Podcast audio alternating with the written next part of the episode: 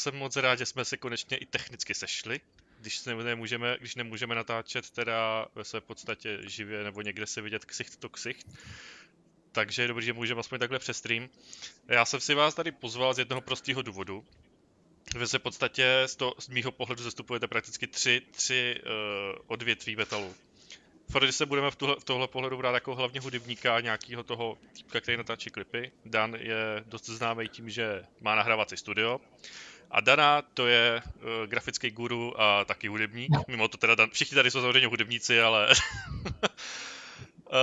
aby jako bylo jasno, proč jsem si vás tady zejména pozval, protože každý prakticky v tom metalovém nebo obecně hudebním průmyslu máte za sebou zkušenosti s něčím jiným, než jenom s hudbou. Dobrý je to, že všem prakticky nedávno vyšlo album, Frodysovi pár dnů zpátky, Danovi taky dávno zpátky vyšlo nové album a Daně mám dojem měsíc asi nebo něco takového. Měsíce to skoro přesně. Přesně tak. Takže... Já mám takovej jako vstupní dotaz, já bych to povedl jako diskuzi volnou, jako jak to většinou máme na tom Obscuro TV, tak i ten podcast vychádl podobně. Já bych se chtěl zeptat, asi postupně půjdeme po okýnkách nějak, jako jo, takže začneme Frodysem. Zeptal bych se, prosím tě, ty máš stejně teďka album nejmladší. Co bylo asi tak nejtěžší na tom v tomhle období to album vydat a dostat mezi lidi, když nemůžete jako aktivně koncertovat? Děkuju za pozvání, dobrý večer, zdravím všechny. Nejtěžší, jako tam je spousta takových úrovních, protože sehnat vydavatele v tomhle tom období je obzvlášť těžké, protože většina vydavatelů od března jakoby přeskupilo ediční plán, takže většina třeba velkých zahraničních vydavatelství vlastně posunula všechno o rok. Já jsem měl domluvené jedno zahraniční vydavatelství a tam se posunul ediční plán vlastně o rok a mně se nechtělo tak dlouho čekat, takže jsem musel se hledat dál, než jsem někoho vlastně znovu našel. Podle toho se přizpůsobit celé nahrávání, že jo, protože ne každé studio je, jak to říct, prostě jako nějak svolné k tomu v té situaci třeba přijímat lidi, že jo, protože obvykle se očekává, že se do studia nahrne třeba 5 lidí a pokud... v té době nikdo jakoby netušil, nebo ještě nebyly nějaké jako testy, nebo nějak se to moc neřešilo, takže vím, že většina třeba studií se na pár měsíců třeba jako zavřela, nebo soustředili třeba na mix a už přestalo nahrávat, takže jeden ten level byl vlastně vydavatelství, další level bylo to celé nahrávání, nějak to jakoby přeskládat tak, aby šlo nahrávat. No a samozřejmě, jak jsi říkal, no většinou, když se vydá deska, tak se očekává, že se hned udělá křest, že se pojede tour.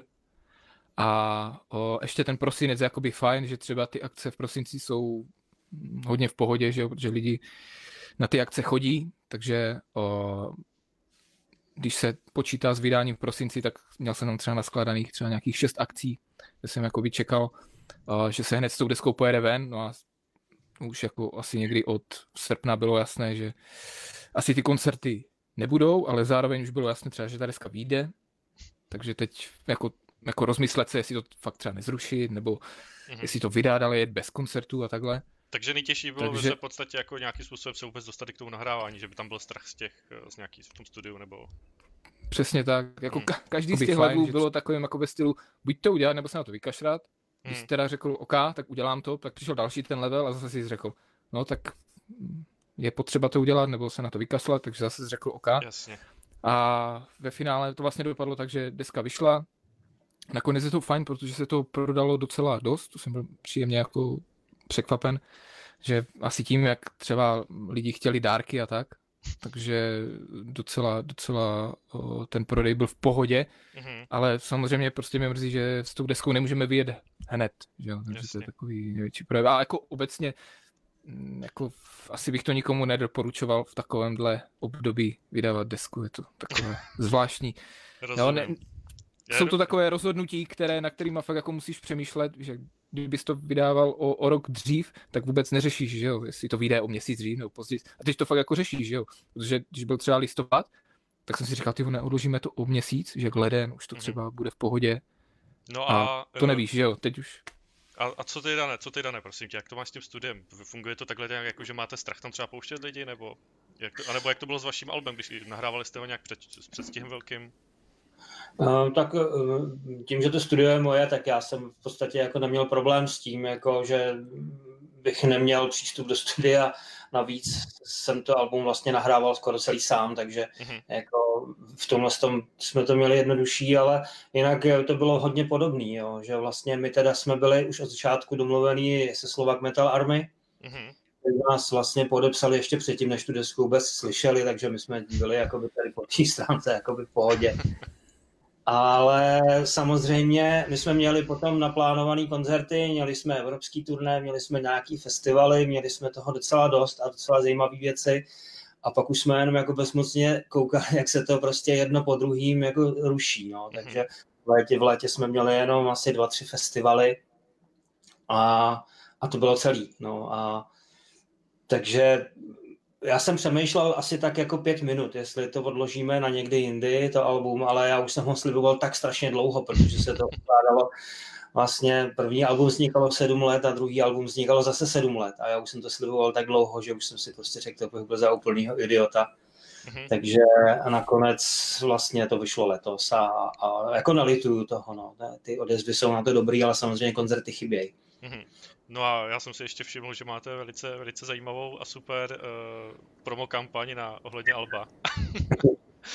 Tak no. Velice chytlavo, co bylo jako jejím důvodem vzniku, jako je dost jako taková neortodoxní. Mně to napadlo, v podstatě první byl takový nevinný vtípek s tím Ježíšem, jak drží hrst, že jo, jak drží prostě vinyl a CDčko a my jsme to podjali, jako že je to náš fanoušek, který se vyfutil s naším merčem.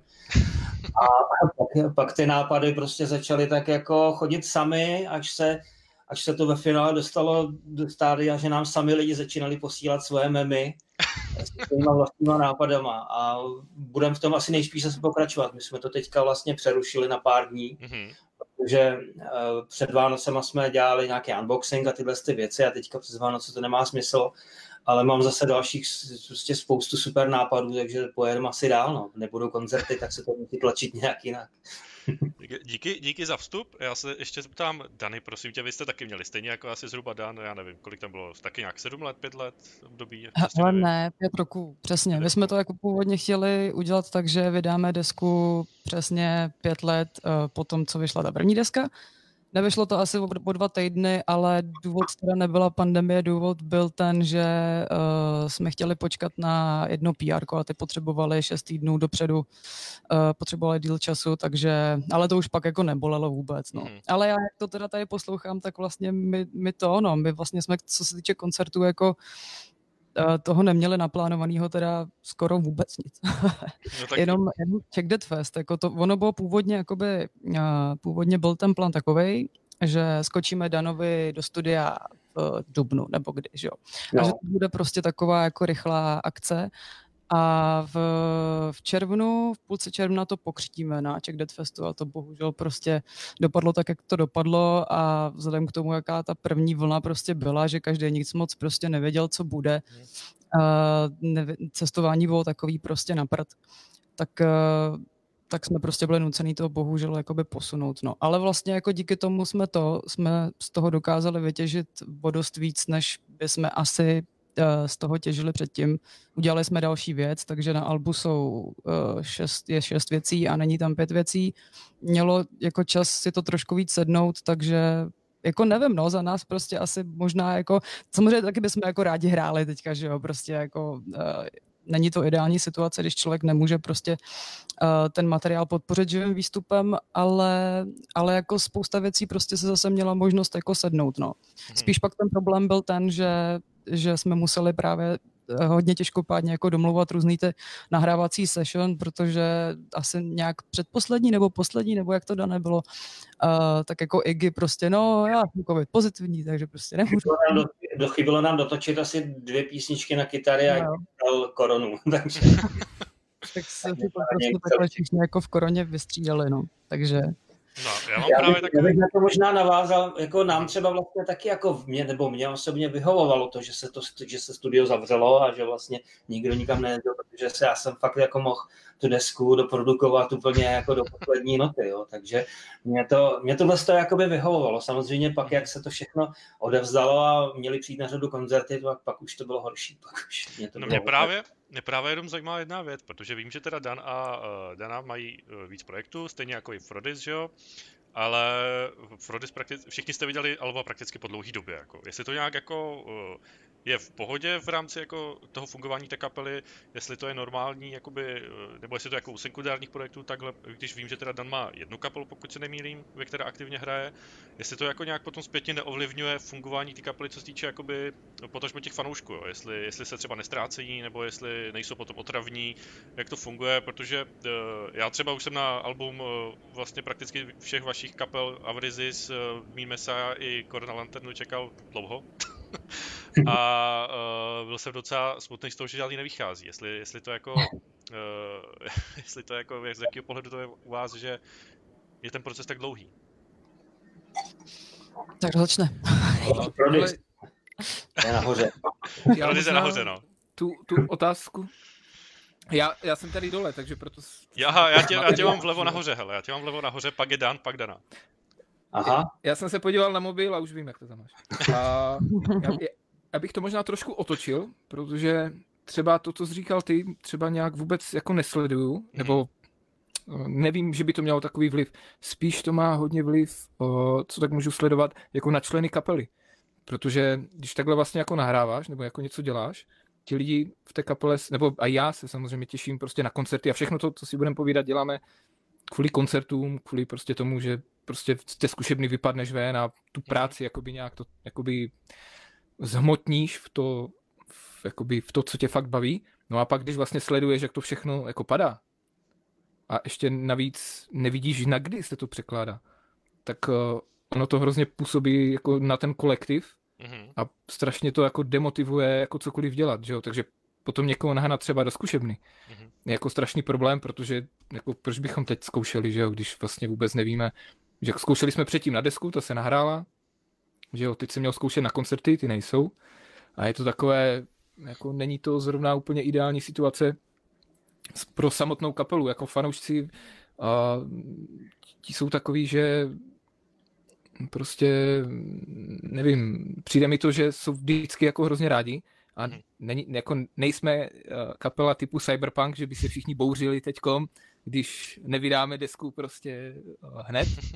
Takže nemyslím, že by to jako mělo nějaký jako efekt, jestli vydáme desku o půl roku dřív nebo později, ale spíš je to jako špatné z pohledu jako dovnitř té kapely, že? Protože ty koncerty nás hrozně baví, ale sledovat to, jak to prostě padá, není příjemné. Navíc teďkom že my vlastně třeba z Postcards už jako teďkom překládáme to tour vlastně na potřetí.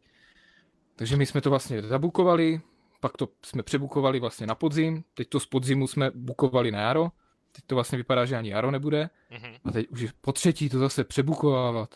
Teď ještě ani vypadá, že některé kluby nebudou fungovat.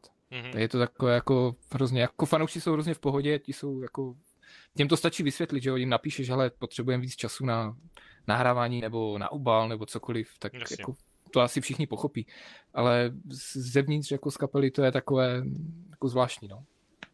A co ty, Dane? Jak to vnímáš? Nějaký jako dlouhodobý tvoření nějaký desky? A... Tak u nás to bylo jako vždycky hodně jako na hraně, protože vlastně my jsme vydali EPčko Ledas Projekt, který nás tak jako posunulo hodně dopředu tím, že vlastně to bylo i trošičku jiný oproti první desce, lidi byli takový natěšený a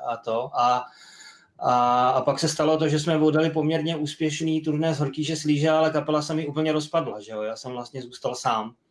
Takže vlastně jsem stál zase na začátku, deska jako roztočená, byla v těch jako první fázi nějaký jako předprodukce. A vlastně třeba jako rok jsem hledal baskytaristu, jo. Takže vlastně tím se to celé ještě posunulo, ale z dnešního pohledu já si myslím, že je to dobře, protože ta deska uzrála. A myslím si, že kdyby vyšla před 3 roky, tak by nikdy nezněla tak, jak zní teďka. Což je, myslím, logický a jako potvrzuju s tím třeba i jako slova Dáji, která taky říkala, že jim to vlastně jakoby prospělo.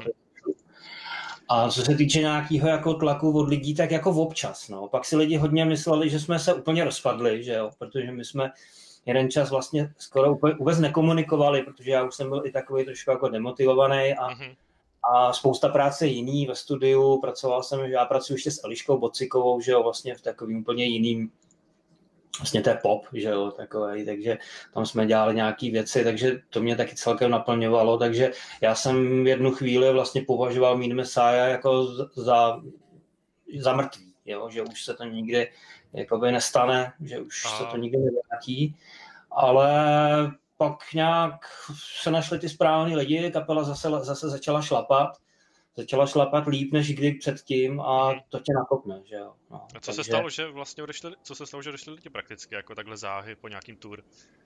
Tak Šebet, bubeník náš bývalej, ten nám odcházel už 2 roky předtím, jo. On prostě se oženil a už na to neměl čas ani chuť. No a Veronika, ta vlastně po turně z Horkýše Slíže, ta odešla k Horkýše Slíže, že jo. Ta tam hraje. Takže bylo logický, že s náma hrát nemůže, protože oni hrajou každý víkend, že jo, takže... No, což mě hodně mrzelo, ale dneska už jsme zase jako přátelé a už je to zapomenutý, protože ono tě to vždycky pak někam jako posune a ta kapela, jak funguje teďka, tak musím říct, že jsem jako spokojený, že jsou tam lidi, my jsme ve 3, takže je to takový dost jako v pohodě už tak. A jsou tam lidi, kteří jsou naprosto jako v klidu, hrajou skvěle a jsou to výborní lidi, takže jako zaklepat, že to nakonec dopadlo dobře. Tak paráda. A co pak ty, Dano? Co ty si myslíš o situaci kolem dlouhodobého vydávání? No vlastně pro nás vždycky ta korona, protože my vlastně v současné situaci, jak to máme, tak v současné situaci 3 z nás z korony jsou i v Diligence. A Diligence prostě ta kapela, která jako vždycky hraje jako častějc. No, korona přece jenom jako v rámci toho svýho žánru jako doom metalu prostě není to tady takový, prostě to, ty podmínky prostě nejsou takový, abys tady prostě hrál tak často. A navíc prostě jsme takový jako rozlezlí, máme basáka v Londýně, takže to není úplně jako jednoduchý. A vždycky to tak bylo prostě, korona vždycky jako byla takovej prostě spíš jako projekt a že když bude nějaký jako volno, okýnko, tak to prostě... To je dvoj smysly zajímavé, že? Korona je rozlezlá teď docela dost. Ale to jsem vůbec jako neplánovala, ale dobrý. No, tak prostě vždycky, když bude jako okurková sezóna, tak tam prostě jako pustíme, ne jako teďka. Samozřejmě, jako kdybychom byli rádi, kdyby jsme byli takhle rozlezlí, že jo, ale to prostě jako je asi na úplně jinou diskuzi, no. Nicméně prostě, a ještě jsme prostě měli taky problémy v rámci Diligence, že jsme během roku 2018, 2019 měnili bubeníka. Trvalo to trošku delší dobu, protože prostě samozřejmě to je nedostatkový zboží, prostě co si budeme povídat neustále. Tak jsme oslovili právě Šimona z Korony, ten potřeboval trošku delší dobu, aby se do toho dostal, protože není zvyklý hrát takovýhle mordy. Tak se do toho dostal. No a potom prostě zase Kuba měl spoustu jako školních povinností a vlastně jako na jaro jsme neměli vůbec nic.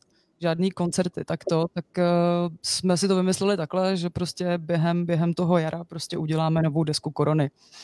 Zavřeme se do studia a nahrajeme to a vlastně to vyšlo jako úplně jinak, no. Ale jako současné situace prostě, jak to teďka vidíme, jak jako se nám povedla ta deska, jako myslím si, že se povedla hodně a vnímáme to i jakoby v rámci prostě kapely. Tak chtěli bychom prostě jako na to víc trošku navázat, no. Možná to posunout trošku jako za hranice nějakého jako občasnějšího hraní, spíš jako zpravidelnit a teďka zrovna prostě to jako úplně nejde, no. Teďka to úplně nejde, no. Ale já jsem se na tohle ptal právě z toho jednoho prostého důvodu, protože teďka už jste prakticky jako všichni zkušení hudebníci, jo. Všichni už máte léta letitej za sebou. Ne, že byste byli samozřejmě staří, ale že už prostě dlouho hrajete.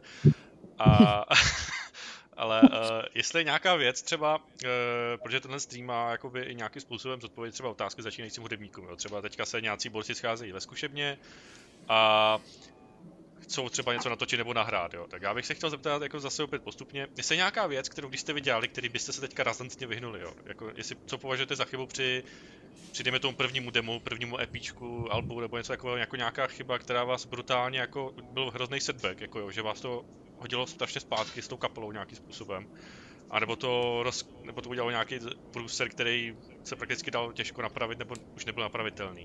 Jestli máte něco takového, co byste jako hodili jako takovou radu do pléna, čeho se vyhnout?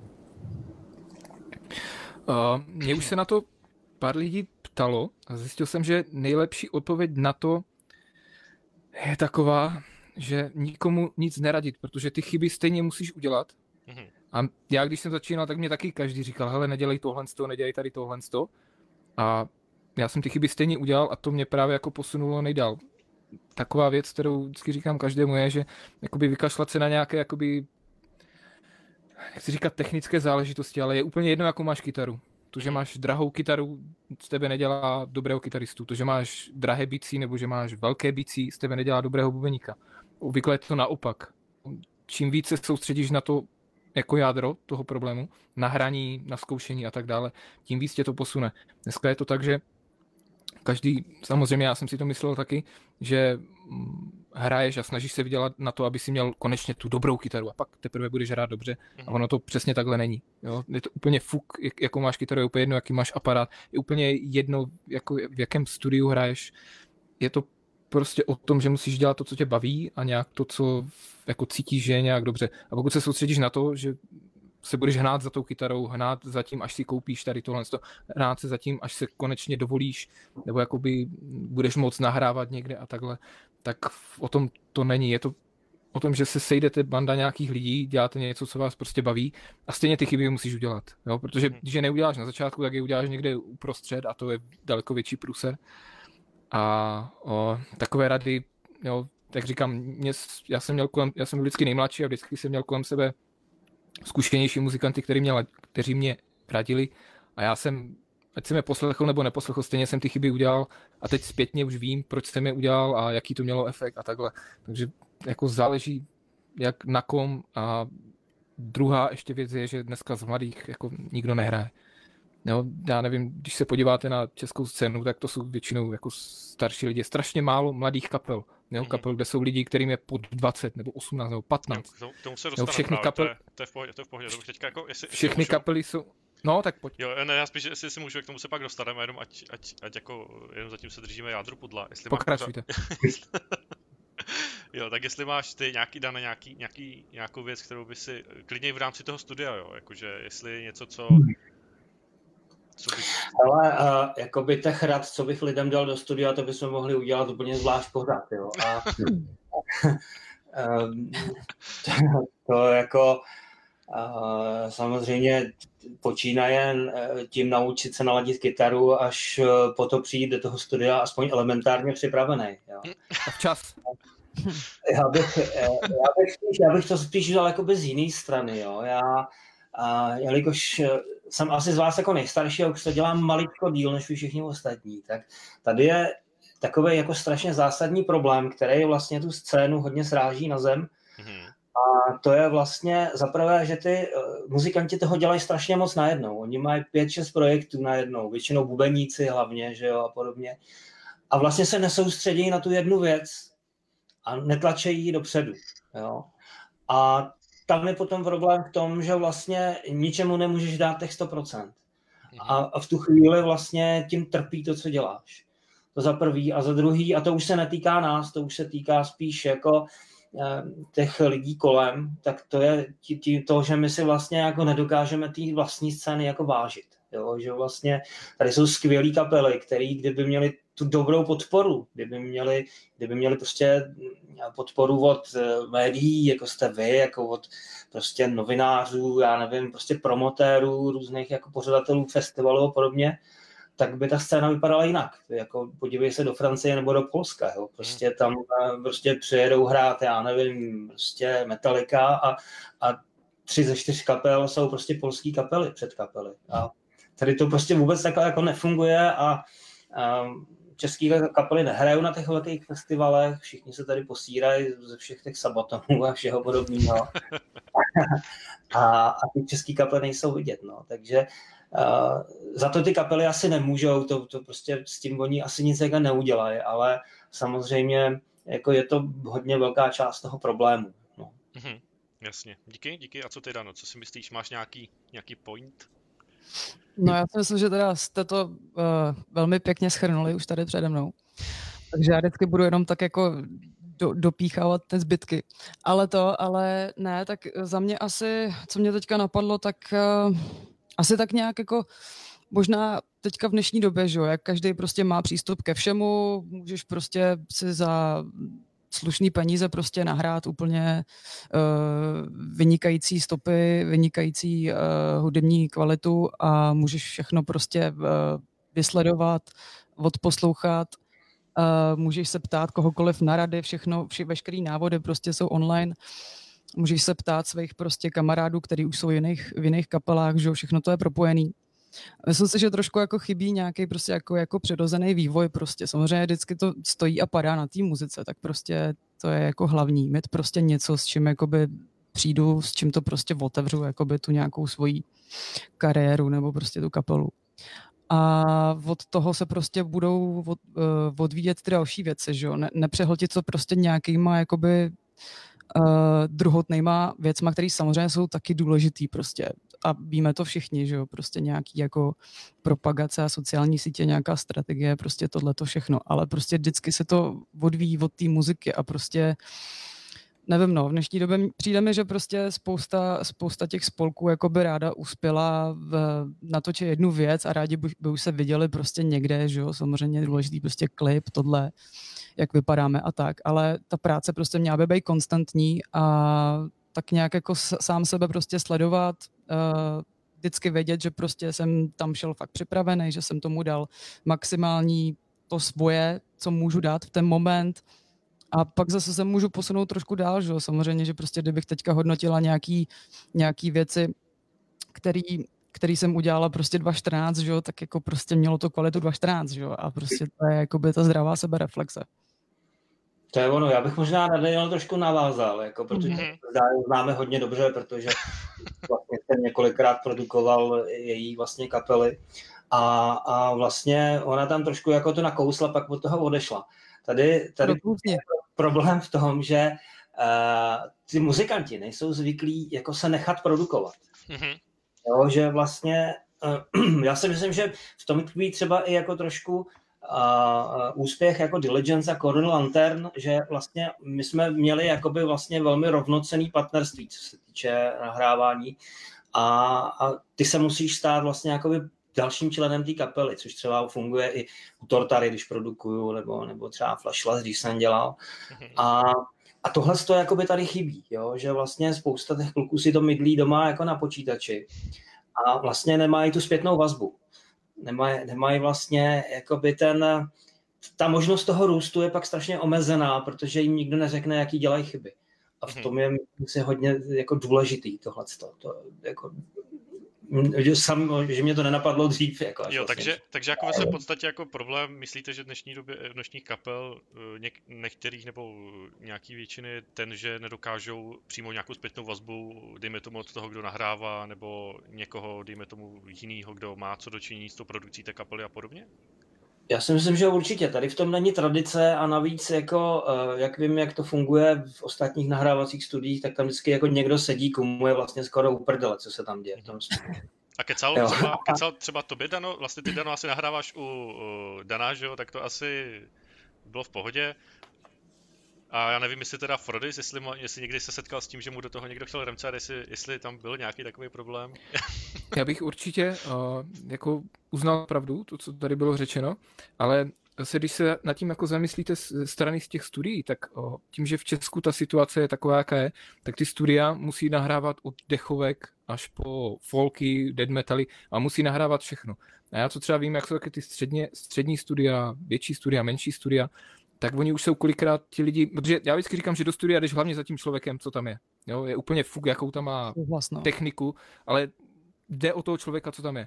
Ale když ten člověk už to dělá 10 let a nahrává tam celý rok, jeden týden folk, pak punk, pak cymbálovky, tak ten chudák už je prostě z toho úplně jako... A tak, jak říká, lidi na to nejsou zvyklí. A málo která kapela přijde do studia a řekne, hele, prostě dej nám tady sadu, my se chceme zlepšit a prostě nám říkej, co je tady špatně. Ten člověk to chce mít prostě odklepnutý. A chce to udělat, aby byla kapela spokojená hlavně, ať je on spokojený, ať u toho nemusí sedět 2 měsíce Takže zase ze strany těch studií, jako já ji chápu, a jak říkal Dan, tak tady v tom není ta tradice. Jo, zase, co si budeme povídat, většina muzikantů má velké ego, takže když přijdeš ke kytaristovi a řekneš mu, hele, ty vole, ten tvůj zvuk stojí za hovno, on ti řekne, co, to je mesa za 40 000, ty vole, to mi to nemůžeš říct, tady tohle, tak jo, to tak nejde, jo. Proto já jsem třeba, když jsem nahrával, tak jsem hrozně rád vždycky nahrával u lepších kytaristů, než jsem já, a to jsem jenom chytil kytaru a bylo to, ježišmarja, jak to držíš, prosím tě, chytni to pořádně a tady tohle, a to tě potom posune jakoby někam. Ale jak říkám, já jsem nahrával kytaru u jiného producenta, než potom bicí a takhle, a jako je to úplně jiný pobyt ve studiu, než když ti tam někdo něco furt odkýve, a něco jiného, když po tobě furt někdo jde a furt tě za něco liská a málo kdo to ustojí. Jo? Takže co si budeme povídat? Třeba...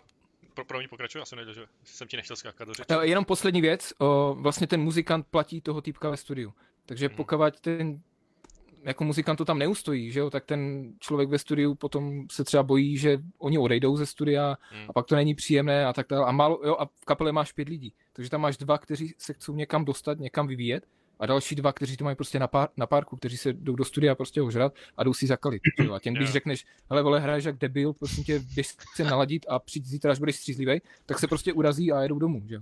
A kapela se rozpadne a... Už se stalo, nebo to je, nebo to je nějaká... Jsem zažil milion takových příběhů, jako ne, já konkrétně, neříkám, že jsem nebyl ve studiu ožralej, ale... Já mám teda štěstí, že kapely ke mně jezdí právě kvůli tomu, že vědí, že dostanou trošku jako čočku. Jo? To čočku říkám v úvozovkách, jo? Protože samozřejmě to všechno probíhá na poměrně jako velmi přátelský bázi, a spíš jsem možná známý takovýma těma svýma jako opravdu hláškama, že dokážeš v pravou chvíli jako zahlásit něco, co ty lidi tak nějak jako zamotivuje. A v tom to právě je, jo, že prostě jako producent musíš být trošku jako psycholog a někdy i psychiatra trošku. A jakoby tohleto funguje strašně dobře. No. Já si na tom jako zakládám, že vlastně The Barn je producentský studio. Tady jako pokud něco nechci dělat, tak to jako nedělám. Takže třeba jako točil jsem tady i bluegrass a podobné věci. Ale tím, že já mám jako poměrně všeobecně přehled o muzice jako takový, tak dokážu produkovat i takové věci. Nicméně se jako ryba ve vodě jsem v metalu samozřejmě, protože to mám od svých, já je 14 let. Jo, takže... A myslíte, že je nějaký problém s tím, že je třeba i v Česku jako nějak málo jako studií zaměřený na metal? Jako v tom ohledu, že když chce kapela něco nahrávat? Tady je strašně moc a jsou tady i takový ty domácí studia, že... Jsou prostě kluci, kteří si koupějí, já nevím, nějaký prostě zvukovky, počítače, dělají to doma v ložnici a dělají to jakoby vlastně skvěle, jo. Akorát většinou tam je problém v tom, že oni nejsou jakoby vyzrálí muzikanti, že nedokážou jakoby úplně výst vlastně ty kolegy, který u nich nahrávají, a je to tam občas jako docela slyšet, jo. Co se týče takový ty jako... takový ty jiskry, co by ta nahrávka měla mít, tak to tam jako potom není, ale oni se to třeba časem taky naučí, jo.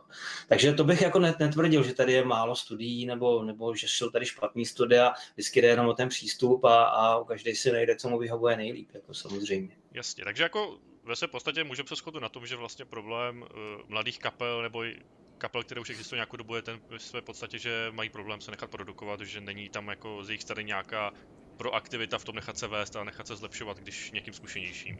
Podle mýho názoru je to velký problém české hudební scény. Jako je to škoda, no, přijde mi, že prostě jak kdyby se ty lidi báli, že to prostě nevím, ztratí nějakou i vlastně jako tu jejich esenci, ale jako to o nic jako nevím, no, teď to může jenom jako získat, že jo, prostě nějaký jako cizí pohled, prostě to jako neznamená, že to vlastně potom nebude tvoje věc, že jo, jako furt jsi prostě jako autorem toho nápadu, že jo, takže... A myslíte, že byli jste někdy někdo nějakého producenta, u kterého máte pocit, že vás jakoby posunul, nebo že vám dal něco do toho hudebního života? Já 100krát.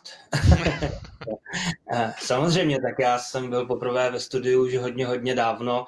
Byla to propast u Petra Jandy a byl tam tehdy producent, který se jmenoval Tomáš Vráp, a ten mě naučil, já jsem tam odcházel jako spráskaný pes z toho studia.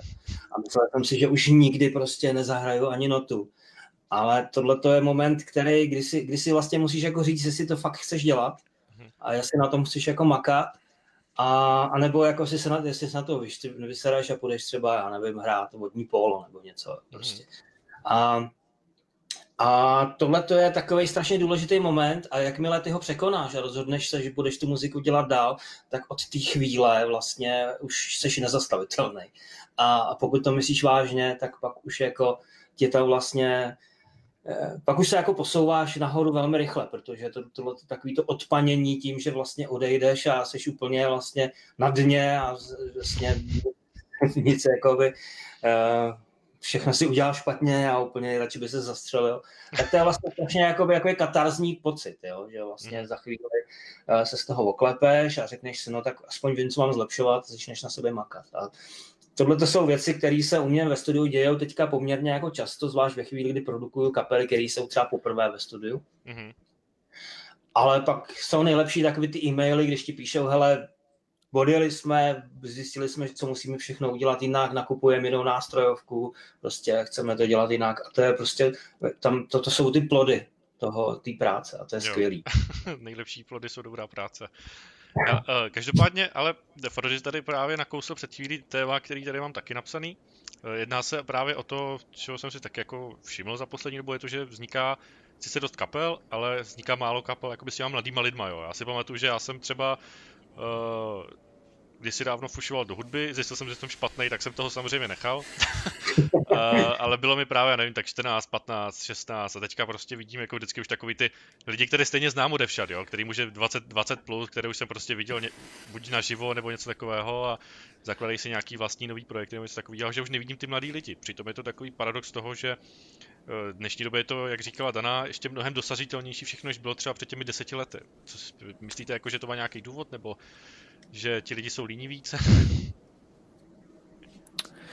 Já bych to možná, nevím, jako, jak to inteligentně vysvětlit, ale podle mě už tam jakoby chybí jako ta duše toho, že já nevím, co si budem povídat, každý, když si zakládá kapelu, tak to dělá kvůli holkám, a nebo kvůli jako chlastu nebo prostě té party, že jo.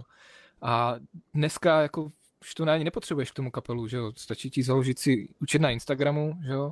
A nebo dělat youtubera nebo takhle. A už jakoby nepotřebuješ se stýkat s těma lidma, nebo nepotřebuješ jako jezdit po těch městech a nepotřebuješ už to dobrodružství.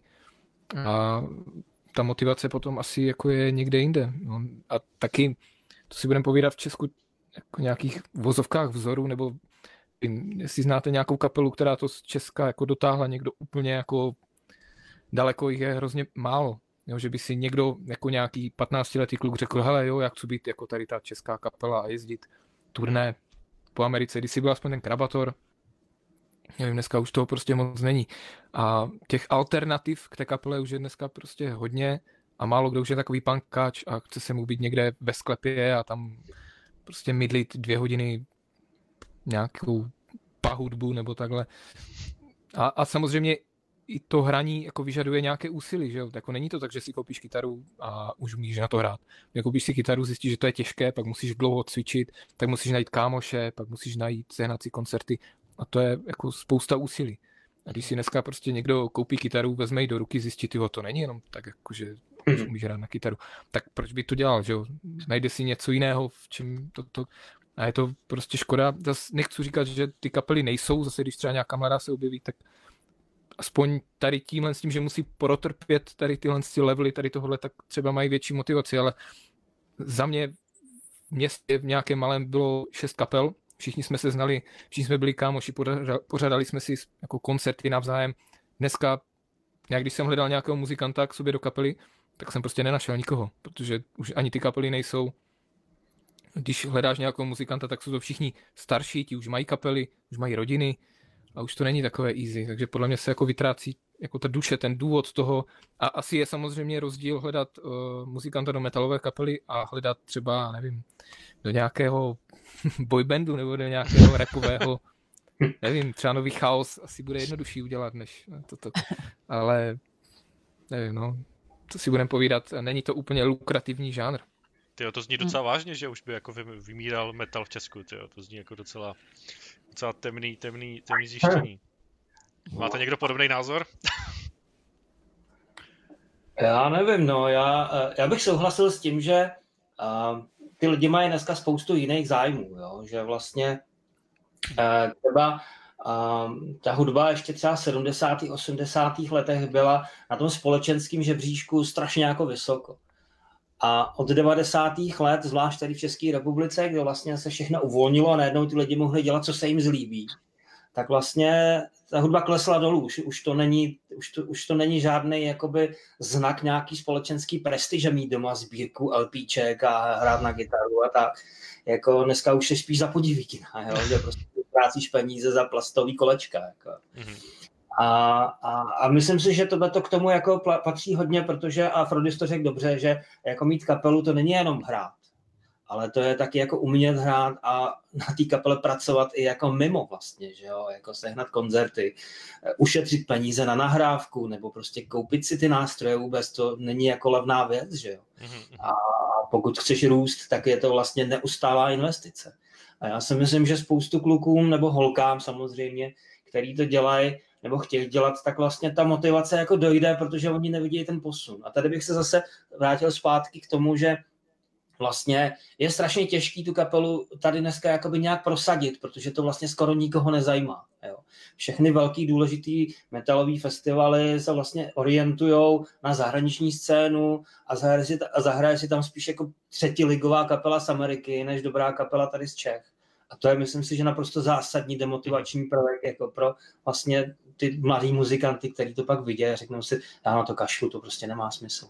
No určitě je dost demotivační, protože já teda vím, že na Masters of Warlock je teda ta vedlejší scéna, kde jsou často menší kapely, české dokonce, ale tam si to člověk musí zaplatit, jako na co jsem teda se bavil s lidma, kteří tam hráli, což je tak jako řekl bych docela blbě. A překvapilo by tě, kolik lidí tam bylo. Tam bylo narváno. Nepřekvapilo, já jsem tam byl. Já jsem tam na vás byl.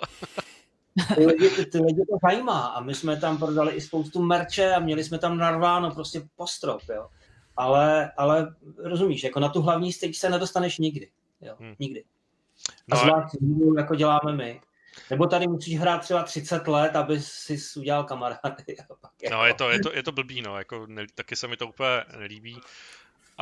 Ale vím teda, že minimálně Brutal Assault, pokud se nebudím, tak občas tam pustí jako malou kapelu. Myslím, že tam hrál právě i Frody s Postcardem a myslím, že tam byla i Korona, pokud se nemýlím, o... Ne? Korona bohužel ne, tak snad to vyjde. To nějak jako zahrajou, ale nevím, tak je to asi není úplně... Jo. Jako není to asi ta podpora tak velká, jak by mohla být, no. Tady v podstatě... Bylo to super. Ne fakt, bez legrace. A my jsme hráli naproti Emperor, ty vole. A to jsem říkal, že tam nebude vůbec nikdo. A celý ten stan byl prostě plný, protože... No to je jedno. To je dobrý, my jsme hráli naproti Slayer, myslím, nebo nějak dohrávali a my jsme začínali. Jako. To si pamatuju, já jsem na vás skočil právě po Slayerech, no. Ale každopádně teda... Mě zajímá taková jedna ještě maličkost, jo. Když ta kapela, už dejme tomu, představme si, že korona jako neexistuje, nebo že je rok 2019 a představme si tu situaci, kdy kapela jako zjistí se, že ti lidi jako umí hrát, aspoň trochu, že to nejsou úplně kreténi, kteří by se na pódiu jako začali mlátit, jako, takže si rozumí, že funguje jako by ta kapelní chemie, že si rozumí. Jak postupovat v takovém případě, že si chce kapela zahrát, jo? Protože dejme tomu, že to je nějaká kapela z Vrchní Dolní, jo? Že hrajou doma ve sklepě u mámy a nemají v okolí žádný klub nebo něco takového. Jak postupovat v případě, že chcou nějaký kontakt nebo jako něco takového? Danielu jsme předtím předskočili, tak ať... Ježiš, jo, pardon, promiň, Dano, já se mluvám. Ne, v pohodě, ale tak můžeme to klidně dělat na přeskáčku, to je v klidu.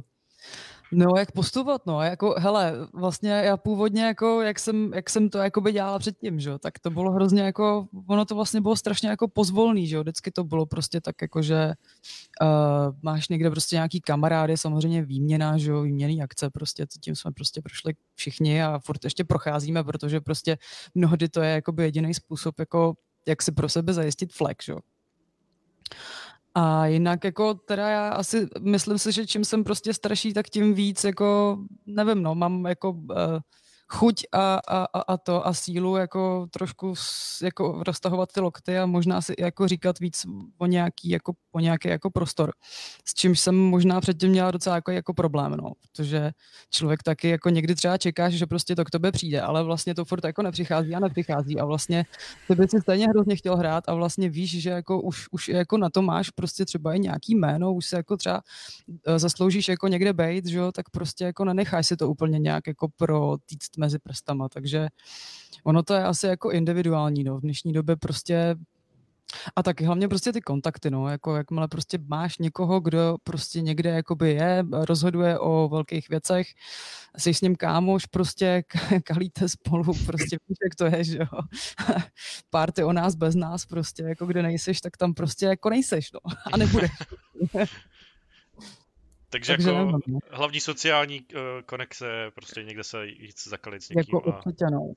Jako je to velká role v tom, ta sociální konexe, no. Je to tak, no, jako prostě ty kontakty jsou jako důležitá věc, samozřejmě, jo.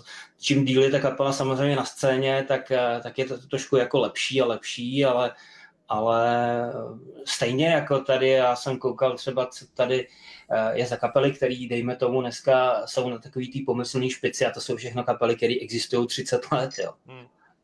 A čekat 30 let vlastně na něco, jakože se něco stane a pak to začne fungovat, nevím, no. Jako, v dnešní rychlý době to je...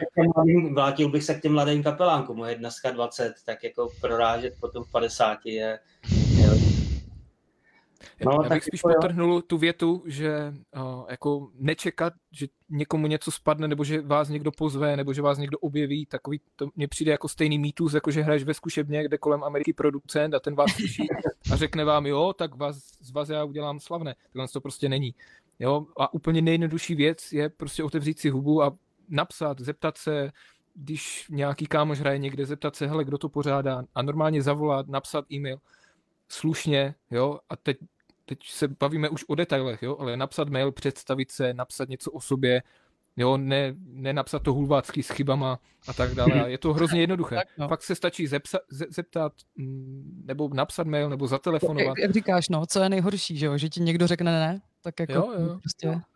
A tyhle, vždycky tě někdo odmítne, jako, tak, a to je jedno, jestli hraješ 30 let nebo 20. Přesně jak říkáš, no, jako, jakkoliv budeš velký, malej, prostě vždycky to ne, prostě bude přicházet a bude se okolo tebe motat, že? Ale zároveň prostě taky budou přicházet jako nabídky, prostě, kdy jako si budeš moc někde zahrát, že? Takže. No a musíš je čekat. Myslím, že jakoby tam dobře řekl, že vlastně musíš jakoby komunikovat jako kultivovaně, to znamená, jako spousta kapel nemá vůbec jako vyřešený nějaký jako promo package, jo? To znamená nějaký fotky, jo? Nějaký prostě story o kapele, dejme tomu někde nějaký MP3 ke stažení a tak dál. My třeba vlastně jsme kapela, která už jako prodává desky a je relativně jako úspěšná v tom, co dělá, ale stejně od začátku máme prostě všude tu muziku zadarmo. Jo. A aby se k ní dostalo co největší množství lidí, máme prostě zpracovaný prostě elektronický promo package s fotkama, s pokecem o tom, co jsme, kdo jsme a tak dále. Jako. A musí to mít, jakoby ta komunikace musí mít hlavu a patu. A tohle to spousta mladých kapel zase podceňuje, protože oni si myslí, že někomu napíšou, hele, jsme kapela ABC, chceme si zahrát tam a tam, nazdar. Ale jako tohle to musím podtrhnout, jak máme právě ten časák, tak to se mi stává v jednom kuse, že přijde do promo mailu, ale čau, my jsme kluci od tama a chceme recenzi. No. Jo, a tím to začíná, končí. Tak je to takový jako docela potom na vykomunikovat vůbec to, že když oni chcou recenzi, tak vlastně člověk musí vůbec vykomunikovat, jako co jste, kdo hrajete, a jako je to takový, jako jak říkáte, že ta komunikace je dost zásadní, no. Ale představme si, že kluci jsou jako zkušení, prostě, že jsou už schopní něco vykomunikovat a mají mít jako první koncert, jako je nějaká věc, která si myslím, že je důležitá jako před koncertem krom zkoušení, protože když bych si měl já představit, že budu hrát někde poprvé před lidma, tak se asi pobleju, protože já jsem dost extrémista, ale jestli je nějaká věc jako předpříprava něčeho, co se může vždycky rozjebat. Zvuk, jednoznačně. Já když jsem dal dohromady Mean Messiah, po mnoha letech, co jsem vlastně aktivně, nebo hrál jsem na úplně jiný úrovni a vrátil jsem se do českých klubů, tak moje první srážka s českým zvukařem byla opravdu jako fatální. A A v těch klubech to bohužel jako není o moc lepší. Jako znám pár skvělých klubů, jak je třeba Barák v Ostravě, kde prostě měli skvělý zvuk. A tam je i skvělá stage vlastně a světla a všechno. A prostě z další takovýhle kluby. A tohle to je, ta kapela, abych to jako zkrátil, ta kapela si musí vyřešit, aby jim to prostě hrálo. To je asi to nejdůležitější, protože v tom jim jako nikdo moc nepomůže. Jo. Takže já tady nechci si dělat jako reklamu, ale funguje to třeba i tak, že se prostě kapela sebere a jede k někomu jako do studia nebo ke kamarádovi, který se třeba trošičku věnuje zvuku a někde to postaví nebo to postaví ve studiu a vlastně si jakoby vyřešej to, jak to leze mezi lidi, protože ono je to taky diametrálně jiný, to, jak ti to hraje na pódiu a jak to leze mezi lidi. Jo. A tohle to já jako zvukař a jako muzikant, který hodně dá na kvalitu vlastně soundu, tak to je vlastně první věc, kterou bych asi jako vypíchnul. A hodně lidí se mě na to ptá vlastně, jak to jednoduše vyřešit. Říkám, no, jeďte jakoby do studia nebo někam prostě, si to postavte a zkuste si, jak to prostě hraje i jak se budete na tom pódiu cítit. A pak už máš vlastně 50% jako v kapse. Pod to bych, to určitě ano, ale já bych tohle řekl, že to je jako ještě jako vyšší level. A já bych se vrátil úplně k tomu základu, jako je, že kapela by si měla jako ve zkušebně fakt to mít prostě nadrcené. Od takových detailů, jako aby se mezi skladbama nedomlouvali, co budou hrát dál. Ano. Jo, takové to klasika, že dohrají, a co je dál? A kolikrát to mám odklepat? 4x nebo 2x? A to jsou úplné základy, jako a jo, anebo že kytarista chce do odposlechu činely a takové prostě jako věci, jo, nebo že kytarista se přidává moc, pak to přebíjí basák a takové fakt jako úplně debilní věci, které jako spousta lidí bere jako úplný základ, ale spousta kapel to fakt prostě nedělá. A to udělá tak, jak se v zahraničí říká shit in, shit out. Jo, protože pokud to na podiu zní jako mrtka, tak ten zvukař se může posrat, ale stejně to prostě jako neudělá dobře. A to jsou věci, které jdou vyřešit na zkušebně, a ani k tomu nepotřebuješ nikoho navíc, jenom prostě se inteligentně zamyslet, jestli třeba nehraju zbytečně moc nebo zbytečně málo, jestli jak stojíme, jestli máme napsaný playlist, tak jak dlouhýho máme, jestli nemáme tolik songů.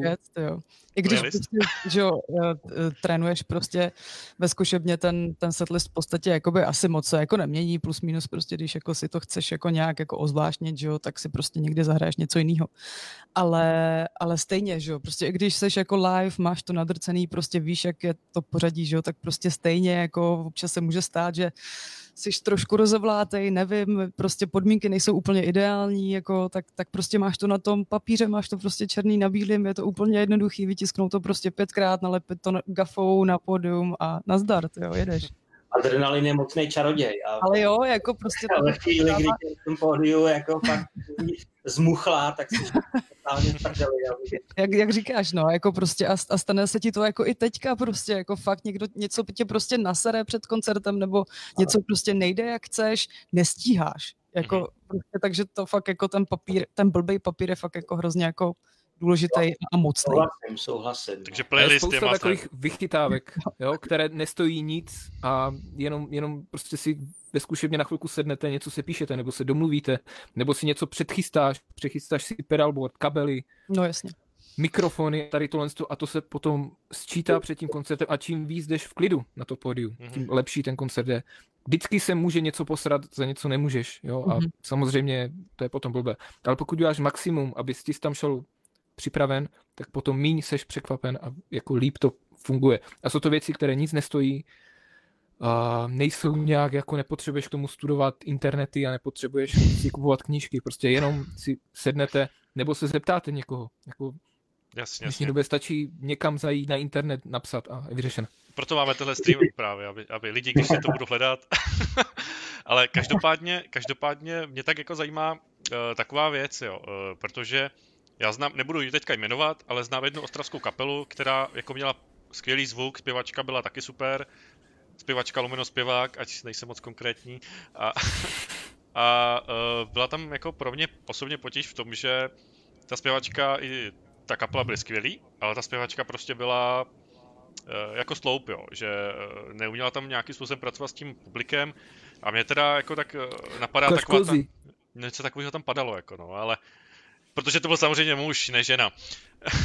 ale Ale... Taky se to stává. Proč ne? Ale mě spíš tak napadá, jestli... A mě spíš tak napadá, jak moc myslíte, že je důležité, aby kapla měla minimálně charismatického frontmana nebo frontmanku? A jak si myslíte, že je pro tu kapelu i důležité, aby měla nějakou vlastní image? Jestli to jako stačí tam jít jako s nábojovým páskem a tričkem kapely, nebo jestli si myslíte, že kapela, když hraje nějaký žánr, nebo když má, jako dejme tomu, nějaký styl hudby, jestli k tomu by měla i podtrhnout tím, jak vypadá? Nevím, no, tak jako... Tvoje image jako v podstatě, jako jak to třeba jako funguje u mě, tak tvoje image jako seš v podstatě ty sám. Samozřejmě, že to, že jako jsou nějaký jako žánry, kde prostě jako musíš tomu trošku pomoct, nefunguje úplně, jako nedokážu si představit, že my s Koronou bychom prostě hráli jako v metalových trikách nebo prostě v něčem úplně jako klasickým. Takže jako jsou prostě odvětví, nebo prostě jsou jako ty hudební styly, jako kde to fakt musíš podtrhnout a musí to prostě souznít úplně všechno. Nicméně prostě jako ta image taky zase prostě by to nemělo úplně jako přerůst prostě to, co děláš prostě jako furt zásadní prostě a nejdůležitější jako část prostě té kapely je prostě ta muzika a tak to má být a potom, když to prostě máš jako v malíčku tyhle ty věci, tak pak zase můžeš prostě stavět dál, že jo? To znamená, že ty i jako kapela jako taková můžeš úplně v klidu být prostě úspěšnej a charismatický i prostě fakt jako opravdu s obyčejným prostě trikem, košilí, prostě nevím s čímkoliv, jenom prostě musíš nějakým způsobem jako vzít to svoje a prostě jako nechat tomu volný průběh, být prostě fakt jako sám za sebe a i v tom momentu prostě nechat jako důležité je prostě v tom momentu, no, jako úplně taky neplánovat jako věci, prostě, že teď udělám tohle, teď udělám tamhle, to samozřejmě taky pomáhá, že jo, že prostě si řekneš, co by si třeba chtěl říct, je to třeba nějaký speciální koncert nebo něco takového. Ale jako právě jako nějak jako trošku pilovat prostě a nechat jako promlouvat i tu svoji jako improvizaci, i tu kreativitu, nejenom prostě v tom, co vymyslíš a nahraješ a potom to odprezentuješ, ale i v tom prostě, jak to odprezentuješ. Mm-hmm. Přesně tak, já si spíš myslím, že v Česku je možná opačný problém, že dneska kapely ještě nemají složené 2 songy a už řeší, jestli budou hrát v tomhle tričku, v těchto košlích a jestli budou mít takové masky a jestli budou mít warpaint a jestli tady zpěvák není moc škaredý nebo kytarista nosí kraťasy. Už je trochu pozdě. No. Takže jako, tak plně po to bych se podepsal, jako image, myslím, že je to poslední, jako neříkám, že to není důležité, ale mít vyřešené ty věci, o kterých jsme se tady bavili. Mm-hmm. Stage plán, nějaká základní propagace, hudba, nějaké vystupování, jako je furt lepší, když zpěvák umí mluvit mm-hmm. a může vypadat bůh ví jak nastylizovaně, ale když je prostě, nevím, jak vyšňořený a mezi písničkama koktá, nebo mluví prostě blbosti, nebo mluví moc prostě, nebo já nevím, tak to úplně tu image smete a můžeš být oblečený, jak chceš. Vždycky dávám pěkný příklad Foo Fighters nebo System of Down. Oni nemají na podiu nic, oni tam mají aparáty, každý je oblečený jinak. Samozřejmě jsou to jiné kapely, jako jiného to, ale ta hudba, jo, oni nemusí mít žádné světla, nemusí mít nic a ta hudba tě prostě rozhýbe a věříš jim to. A je to daleko lepší, než být nalíčený, namaskovaný a tomu rozumím, no, nemyslet to úplně upřímně. Já si jako myslím, že jako image do jisté míry je jakoby důležitá, ale třeba když to vezmu jako ze svého vlastního pohledu, my jsme 3, takže toho pohybu na tom pódiu moc jako není, jo, logicky, protože já stojím, zpívám. Takže já to nahrazuju tím, že občas jako se rozkecám nebo udělám na lidi nějaký jako divný ksichty, že jo, který se pak jako smějou. A naše image je vlastně taková, že jako není. My máme strašně jakoby civilní image jako na fotografiích a všude my jako nestylizujeme skoro nic. A je to vlastně až taková skoro nemetalová image. A tím jsme vlastně, to je vlastně ta naše image. Mm-hmm. A myslím si, že to jakoby funguje dobře.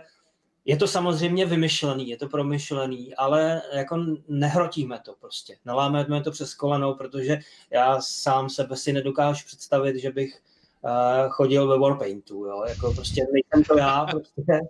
Já jsem vždycky spíš tak jako lavíroval tak jako, že jsem byl nad těma žánrama a vlastně jsem jako by se nesnažil úplně zapadnout do toho jako nějakého modelu, který je běžně jako přijímaný. Takže třeba jako Mean Messiah jsou vlastně velmi civilní v tom image a funguje to výborně. Jo? Mm-hmm. Takže ono fakt jako hodně záleží jako na takovým nějakým jako přirozeným charisma a a pokud to ta kapela prostě láme přes koleno, tak samozřejmě ty fanoušci to poznají a nebude je to bavit, nebo se budou třeba smát. Jo. Je to takový, je to taky jako trošku se nad tím jako zamyslet a nechat tomu možná, jak říká Daniela, trošku volný průběh a nechat trošku působit to, co jsi vlastně sám a jak se, protože moje image je vlastně tak, jak já tady sedím, tak vlastně já takhle chodím i doma, jo, takže... Jo. Seš sám za sebe na pódiu teda. A když už jsme právě u té propagace, tak mě jako zaujalo, bože, já si myslím, že k tomu tady budete mít asi každej co říct, že jo? Zejména když jste teďka vydávali to album. Jak si myslíte, že je důležitá ta vizuální složka té kapely, jo? A teď myslím, jako dejme tomu toho alba, případně toho loga, jestli si myslíte, že to logo musí být jako nějak special, protože vím třeba, že Dan předělával logo asi 4x nebo 3x teďka. Jseš hodně nízko, kam ne? To bylo minimálně 7x. Ale třeba právě takový Frodist, jo, takový Frodist má logo Awrizis a Postcards mám dojem už asi jako pár let, nebo myslím, že u Awrizis to je snad od vzniku stejný. Tak mě jako zajímá, jak myslíš, že to je důležité? Jestli je nutná jako nějaká stálost, aby si tu lidi tu kapelu nějakým způsobem zadali do paměti, to logo, protože některé ty loga můžou být přece jenom jako dost na přesdržku, protože jsou naprosto nečitelný, že jo?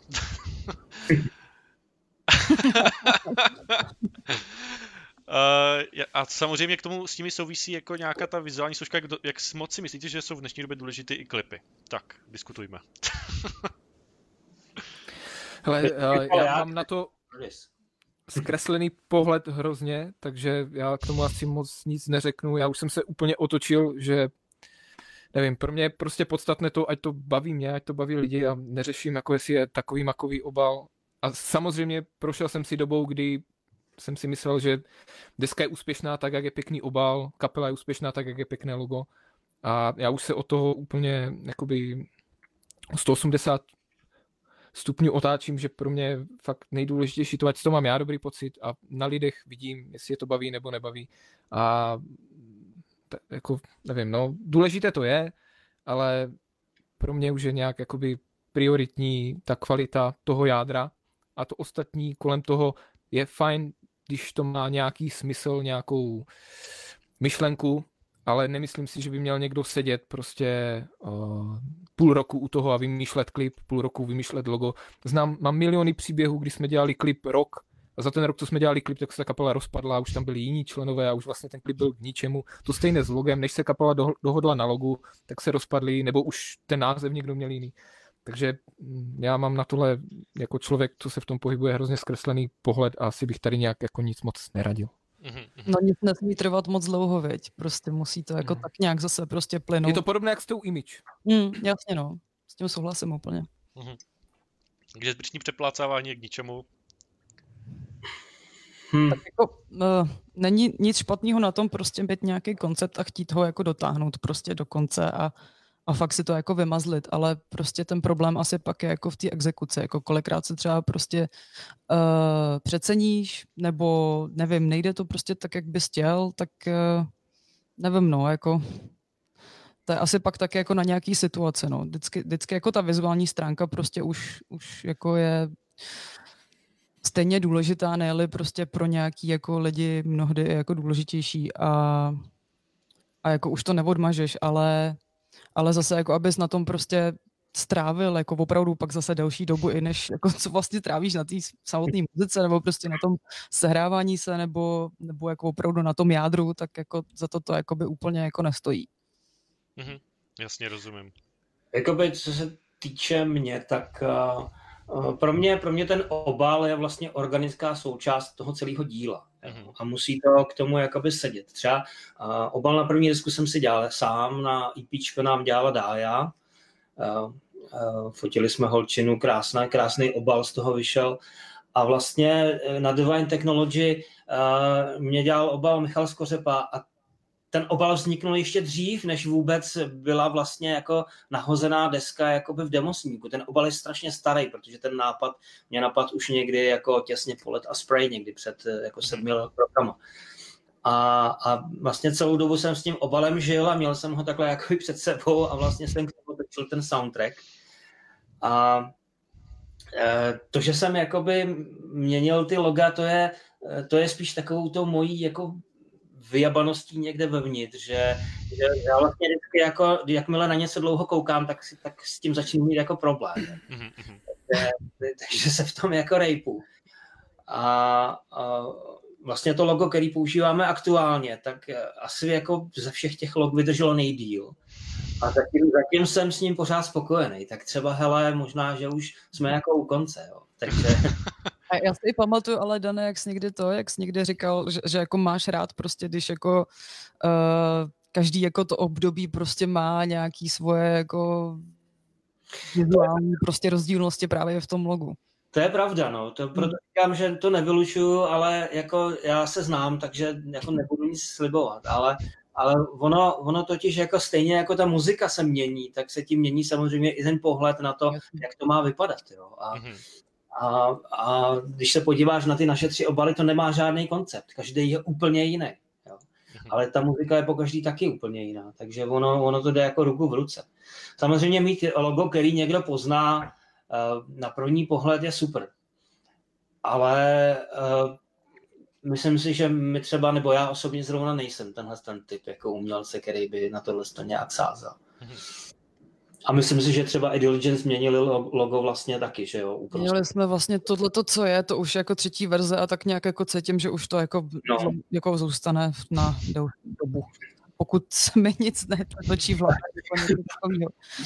Ale spíš jako mě baví prostě z toho jako vybírat nějaké jako části a dělat jako různý jako znaky, které prostě nejsou jako to logo jako takový, ale zároveň prostě můžeš používat na x různých věcí a to se jako může asi točit jako trošku rychlejc, ale to logo prostě je fajn, jako když prostě má nějakou jakoby esenci, prostě, kterou se drží.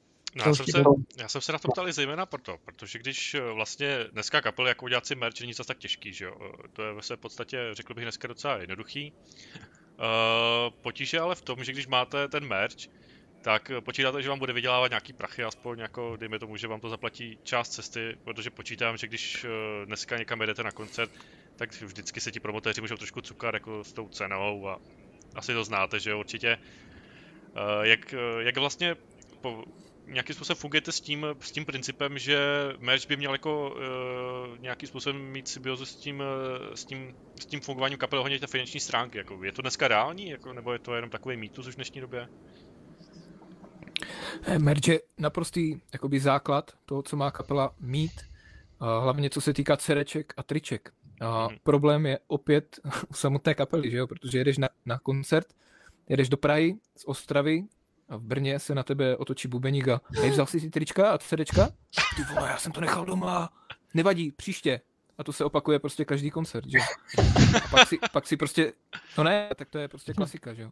A pak si stěžujete, že vás ty koncerty něco stojí a tak dále a přitom stačí jenom ten merch udělat a tahat do sebou, jenže ho musíš nabalit, potom dělat nějakou evidenci, že jo, protože někdo z kapely prodá tričko, že jo, peníze si nechá, koupí pivo, pak přepočítáváš trička na zkušebně, že pak zjistíš, že ti chybí, že jo, ten už si to nepamatuje, že to koupil, takže opět je fajn, ale zase v tom musí být nějaký pořádek, někdo to musí mít na starosti, že jo, nejlépe jeden člověk, který má prostě na starosti merch a který to bude mít na svoji zodpovědnost, takže opět, jako tak říkáš, dneska to není absolutně žádný problém, nestojí to ani moc, ale opět je míč prostě na straně a zodpovědnosti těch lidí, že jo. Pak se na koncertě všichni ožerete, že jo. Pak na cestě zpátky z té Prahy do té Ostravy v Brně zjistíte, že jste tam merch nechali. Takže se vám nechce vrátit zpátky, protože je neděle, že jo, musíte jít do práce, takže to tam necháte. Pak na to zapomenete, že jo. Pak už se vám zase nechce znovu dělat, tak se na to vyserete a jezdíte celý rok bez merče. Jako... A to je reálná zkušenost, jestli se můžu zeptat? No samozřejmě. To všechno životní příběhy.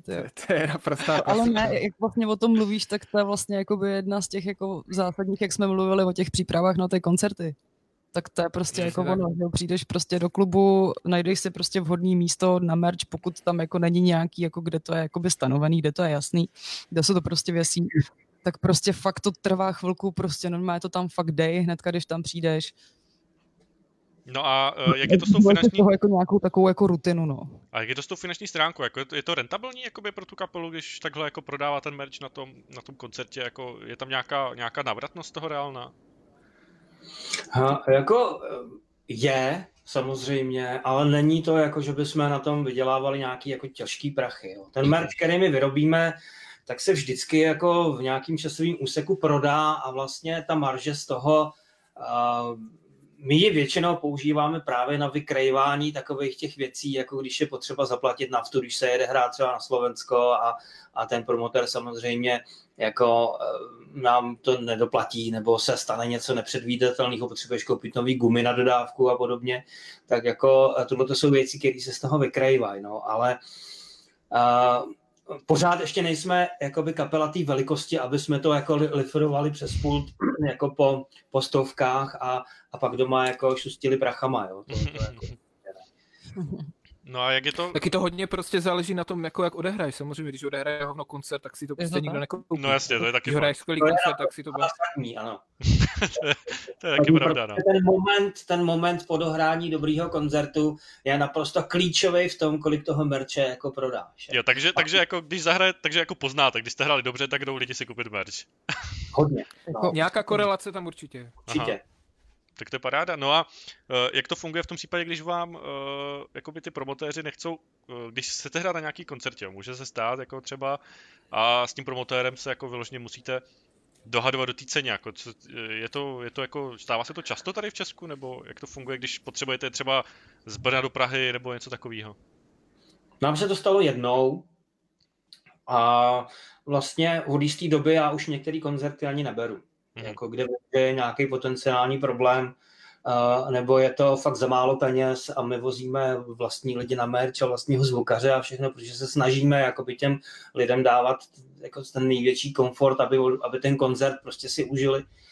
Takže ve chvíli, kdy vím, že bych na tom prodělal nějak jako extrémně moc, protože i když třeba nás tam někdo moc chce, ale je nám schopný dát jako 1500, tak jako to prostě nejde. Jo.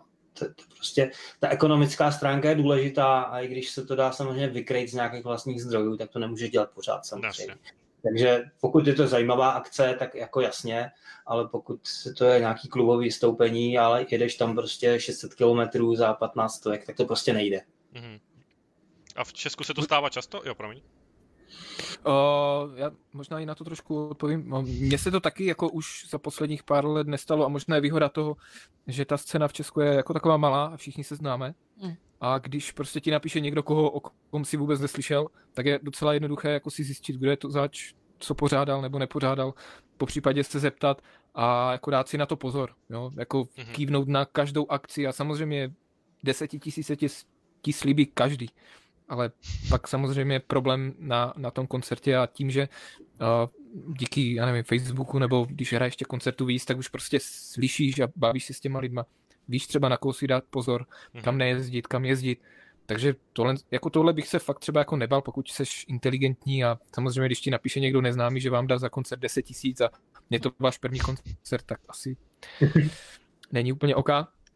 Ale jako dávat si pozor samozřejmě na věci, je 500 kilometrů na dobré slovo, není úplně oká, hlavně ze začátku, že jo, taky jako takové problémy, o kterých ty mluvíš, jsme mývali ze začátku, jo, a to se ti stane jednou a tak už si dáš pozor, takže je to, tak, jak jsem říkal, s těma chybama uděláš jednou. Oni zmizejí s tím, jak ta kapela je větší a známější. Pak tyhle ty problémy se trošku jako mizej pryč. Vyfiltrujou, no. No já se ptám v dnešní době takhle tě někdo podvede, stačí to napsat prostě na Facebook a banda to bude sdílet a... Jako, já se ptám z toho důvodu, že my právě na Ostravsku jsme měli jednoho nejmenovaného promotéra, který vždycky takhle jako pořádal megalomanský koncerty. A bral takhle jako chtě nechtě, i když to myslel třeba dobře, tak nahul jakoby zahraniční kapely, že prostě udělal koncert nebo nějaký minifestival a pozval kapely z Itálie nebo něco takového a pak se zjistilo, že se to vůbec nedaří, že jako to je na hovno a kapelám volal jako v 10 večer, když už byli na půl cesty a chtěl otočit a jdou domů, no. Tak by jenom tak trklo, jestli jako je v Česku, protože já teda znám jako nějaký ty promotéry v Česku, ale nevím, jestli jakoby je problém třeba pro tu kapelu sehnat nějaký ten koncert za rozumný peníze, když začíná, jo, protože přece jenom když kapela je malá, ale je pro ní akce, dejme tomu, na druhé straně republiky a řekne si jako jenom oblbě benzín, tak pořád to jsou třeba 2-3 tisíce a jako je to takový, že i ti promotéři se s touhle cenou jako často cukají pro kapelu, která prakticky má jeden song na YouTube, jo. Takže... My jsme možná přeskočili jeden problém. Ze začátku do toho musíš investovat. Ze začátku je to patří k tomu, jako když si potřebuješ koupit nástroje a podobně.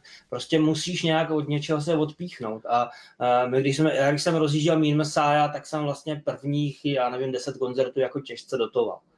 Jo, že nás vždycky někdo někam pozval, je to super, ale dostali jsme prostě za to 5 kilo. Jo. A samozřejmě tohle je věc, která pak časem se zlepšuje a pak už si to ani jako třeba některé lidi nedovolí ti vlastně nabídnout něco takového. Ale ze začátku jako je to nutné a myslím si, že ti by si měl projít taky jako každý. Je to investice do své vlastní budoucnosti, stejně jako když si platíš studio.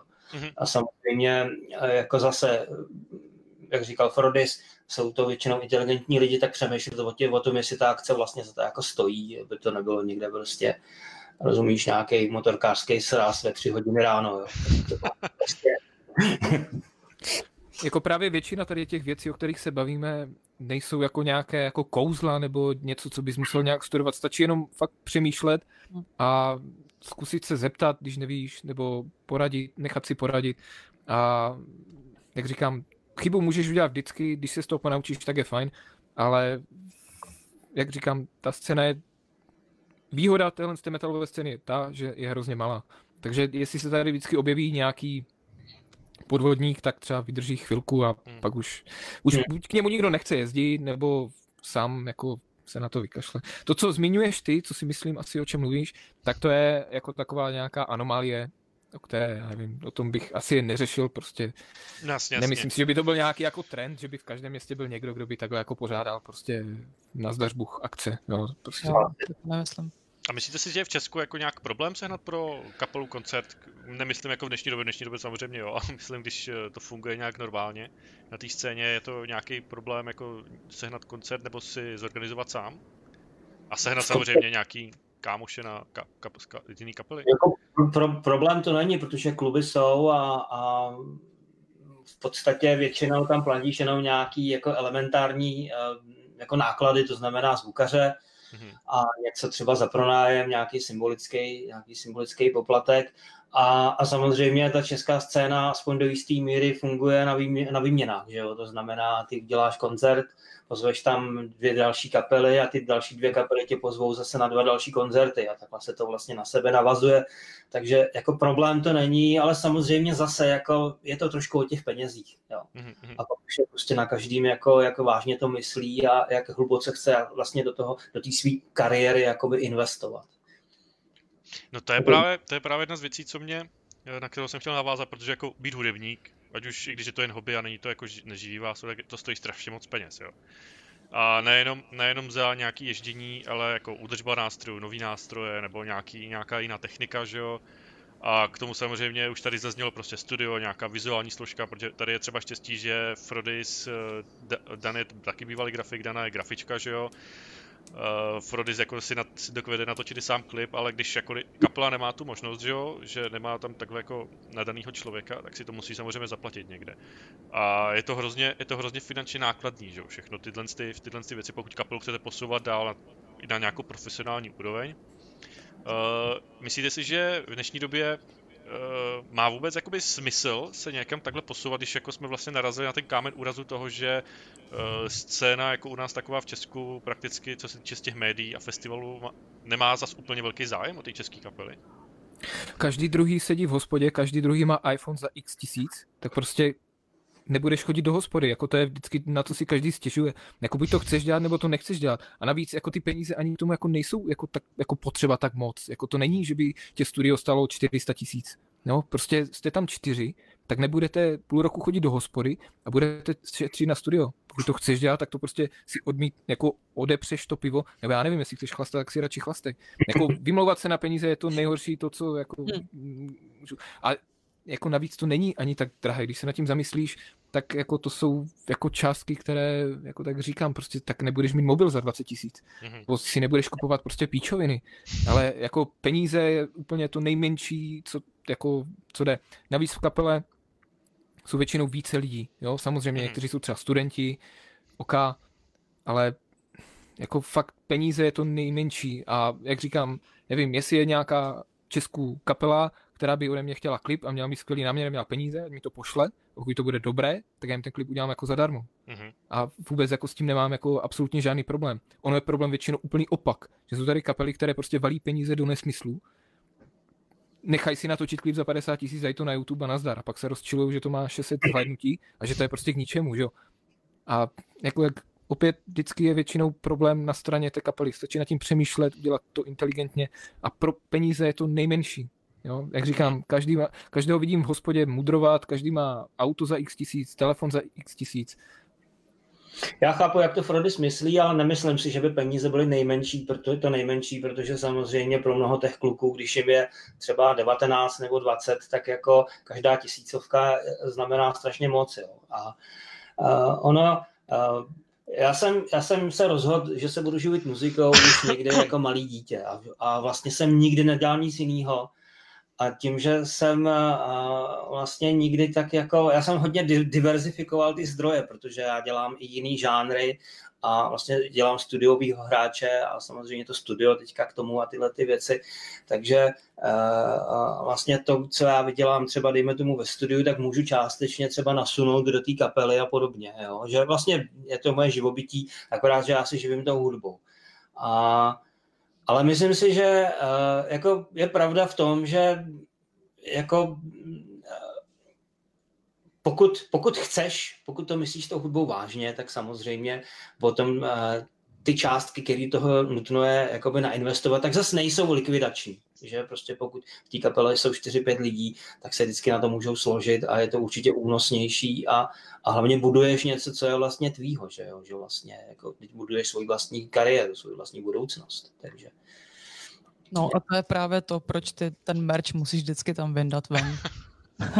Protože jako, co si budeme povídat, že jo, tak jako kapely prostě jako jejich jako hlavní zisk je prostě opravdu z těch triček, že jo. A tak, takže ono pak jako se to opravdu jako nakupí i s těma akcema a potom jako z toho můžeš lepit různý věci, no. A pak samozřejmě jakoby ten vklad toho každého jednotlivého člena je o to menší, že jo. Takže právě jsou to ty detaily, které se pak jako sečtou dohromady a pak prostě jako máš nějaký ten bank a můžeš s tím jako slušně operovat. No já mám ještě takovou otázku prakticky na závěr. Protože jedna věc, která mě, to jsem kdysi s Frody jsem probíral, když jsme dělali jednou rozhovor na ten náš YouTubeový kanál, ale myslím si, že odpověď bude možná dost podobná. Každopádně jedná se o to, že když existuje nějaká kapela a funguje, tak já třeba navážu na kapelu sice úplně z jiného žánru, ale třeba Elevaty, to je typ, který si prostě najmou hudebníky a hrajou to, co on chce, jo. Ve své podstatě málo kdy si prej do toho nechá kecat, nevím, jestli to je pravda, ale prej tak prostě fungujou. Jestli si myslíte, že kapela by tak měla fungovat normálně. Já si pamatuju, že Frodis to řekl hezky, kdysi dávno, že kapela by měla být lehký diktátorský režim. jestli se s tím Frodis stál stejně. Nelehký, vůbec nelehký. Ne, já si dám srandu. A jestli se to nějak změnilo, Fordisi, nebo jestli pořád jako si myslíš, že... Ale určitě bych to nebral jako nějaké dogma, že by to tak jako mělo být. O tom je jako tak, jak se nějak jako z toho vyplyne. Mě ta hudba baví a já nechci říkat, že vím, ale prostě chci to táhnout nějakým směrem. A jsem rád, když mě někdo pomůže, ale nevím, jako když by někdo u mě v kapele řekl, že tam máme dát více rapu nebo více techna, tak mu asi řeknu, hele, jako sorry, prostě já to tak necítím a moc to tady jako nechci mít. Ale vždycky by tam měl být někdo, kdo má nějaké právo veta, nebo kdo, já nevím, jak to říct, no prostě mám nějak odzkoušené, že ta demokracie ne vždycky prostě funguje. A jak to říct, většinou v té kapele je někdo, kdo tomu dává něco trošku navíc. Mm-hmm. Nebo jakoby kdo to fakt chce dělat. A tak já bych byl upřímný, vždycky tam je někdo, kdo se prostě veze. A teď je samozřejmě ti dva lidi asi není úplně fair, když by byli jako na tím nechcou nějak ponižovat nebo takhle, to vůbec ne. Ale když jsou v kapele 4 a všichni 4 makají prostě na 100%, tak všichni mají právo jakoby stejné. Ale když v té kapele někdo sedí 4 hodiny denně, skládá, vymýšlí, dělá texty, domlouvá koncerty A pak je tam někdo, kdo pro koho ta kapela funguje jenom na té zkušebně, jenom tu hodinu, že přijde na zkušebnu a odehraje to. Tak samozřejmě nemůže čekat, že z prodaného trička dostane stejný kus jako toto, nebo tím nechci říkat, že já si beru z prodaného trička jako nějakou částku, to ne, ale prostě jsou tam nějaké rozdíly, teda u mě v kapelách, kdo co dělá, a já se snažím ty kluky vždycky nějak jako motivovat, ať dělají taky něco. Samozřejmě nemusí dělat nic, ale nemůžou potom čekat, že budou dostávat za koncert 1000 do kapsy. Je to prostě takové, možná to zní hrozně hnusně, ale ta situace, a vím, že spoustu kapel, kde třeba to dělá fakt jako jeden a kolikrát jako pak ten zbytek jako si užívá, nebo já jsem to kolikrát zažil, že jo, že zatímco ostatní chlastali, tak já jsem byl u toho merče a prodával jsem to, pak jsem to balil. Jasně. Samozřejmě byly i chvíle, jestli se na to dívají nějací moji spoluhráči, kdy já jsem někde úplně v hovnech a nic jsem nedělal. Ale asi víte, jak to myslím, jo? Nechci být nějaký diktátor, ale mě to hrozně baví, mám v tom spoustu času, spoustu úsilí a mám ty kapely hrozně rád a hrozně mě prostě bolí, když je tam třeba někdo, kdo to třeba nevědomky kazí. A vždycky to je tak, že si s ním sednu, popovídám si, když to nepomůže, tak nevím, no, jak říkám, pro mě to hodně znamená, hrozně mě to baví a nechci, hrozně nerad bych o to přišel jinak než vlastní vinou. Mm-hmm. Hele, u nás je to úplně diktátorský režim, jo, jako já vlastně jakoby něco napíšu, něco vymyslím ten koncept a vlastně mám tam lidi, který jim řeknu, co mají hrát, oni tam samozřejmě mají nějaký svůj vklad, protože to nikdy nedají jakoby tak, jak bych to hrál já a podobně, a bavíme se o tom, jak to hrát naživo a někdy ty věci se naživo hrajou jinak. Ale jinak vlastně to rozhodování o tom, co se bude hrát a jak se to bude hrát, tak to je všechno na mě. A vlastně i ty provozní záležitosti té kapely řeším sám. Ale třeba, jak říkal Frodis, tak jako u nás zase není problém, že kluci si jdou sednout merči nebo něco takového, že to není jakoby na mě, i když my tam máme jako většinou někoho, kdo se o to sám postará. A vlastně, a pokud se jako vydělají peníze, tak za to ještě dostanou jako zaplacení. Jo? Takže u nás je to takové jako vlastně taková jako pohoda pro ty muzikanty. Rozumím. ale já půjdu hrát k tobě. Tak jo, jsi daleko, ty vole. Dneska se dělá jako hologram. A jako ono takhle jako přílišná demokracie v té kapele prostě jako škodí, jo. Já to vidím sám jako ve studiu, když přijde kapela, něco natočej a pak se k tomu vyjadřují úplně všichni, jo. Mm. Přijdou 4 e-maily od bubeníka, že je tam málo verblu, pak ti napíše basák, že je málo basy a takhle to přijde od všech a vlastně k nikomu se nedostaneš, nebo si to navzájem ta kapela přeposílá, teď to různě připomínkujou a vlastně triviální věci, které bys jinak jako producent vyřešil během 3 minut, tak řešíš třeba i 14 dní, protože než vlastně získáš feedback od všech, než to vlastně jakoby celý do tebe zapadne, než jsou všichni spokojení, tak je to strašný problém, takže tohleto je nesmysl a je to jedno z důvodů, proč vlastně ty kapely potom jako nefungujou, protože nemají vizi. Rozumím. Co pak teda? No, vlastně. U nás to jako tak nějak funguje v těch obou kapelách tím způsobem, že já s Igorem jsme takový nějaký jako 2 hybný síly hlavní. Plus ještě, když jako budu mluvit jenom o Diligence, tak oni vlastně oba kytaristi pracují ve stejném kanclu, takže prostě když jako mají okýnko, tak si tam zadžemujou, berou si tam kytary, skládají tam nový materiál, takže v tomhletom to asi je docela jako fajn. Dobrá výhoda. Jinak právě Iggy jako je hlavní ten skladatel a vymýšlí všechny jakoby věci, co se týkají prostě té muziky a tak. A já mám zase prostě na starosti ty další věci, veškerý jakoby obepisování, teda sama si jakoby dělám i texty, i jako ty linky zpěvový a tak. A grafika a tohle, takže u nás to vlastně funguje jakoby na nějaký týhletý prostě bázi tý jako symbiozy, že prostě Iggy si udělá tu muziku a pak jako třeba v rámci korony jako diskutujeme i jako o nějakých jako nápadech třeba pro ten klip a pro to vizuálno a tak, a já to pak jako dotáhnu do nějaký finální podoby. Takže vlastně já jako jsem v podstatě jako hrozně ráda, že jsem jako si takhle sedla prostě s jedním jako člověkem, se kterým mám i jakoby úplně odlišnej prostě hudební projekt. Jako je to jako vlastně hrozně jako obohacující, no. Ale samozřejmě jako taky prostě občas jsou momenty, kdy těch věcí jako je fakt jako až moc, a teďka prostě se to i sešlo jako třeba s tou koronou. Mluvím o naší kapele.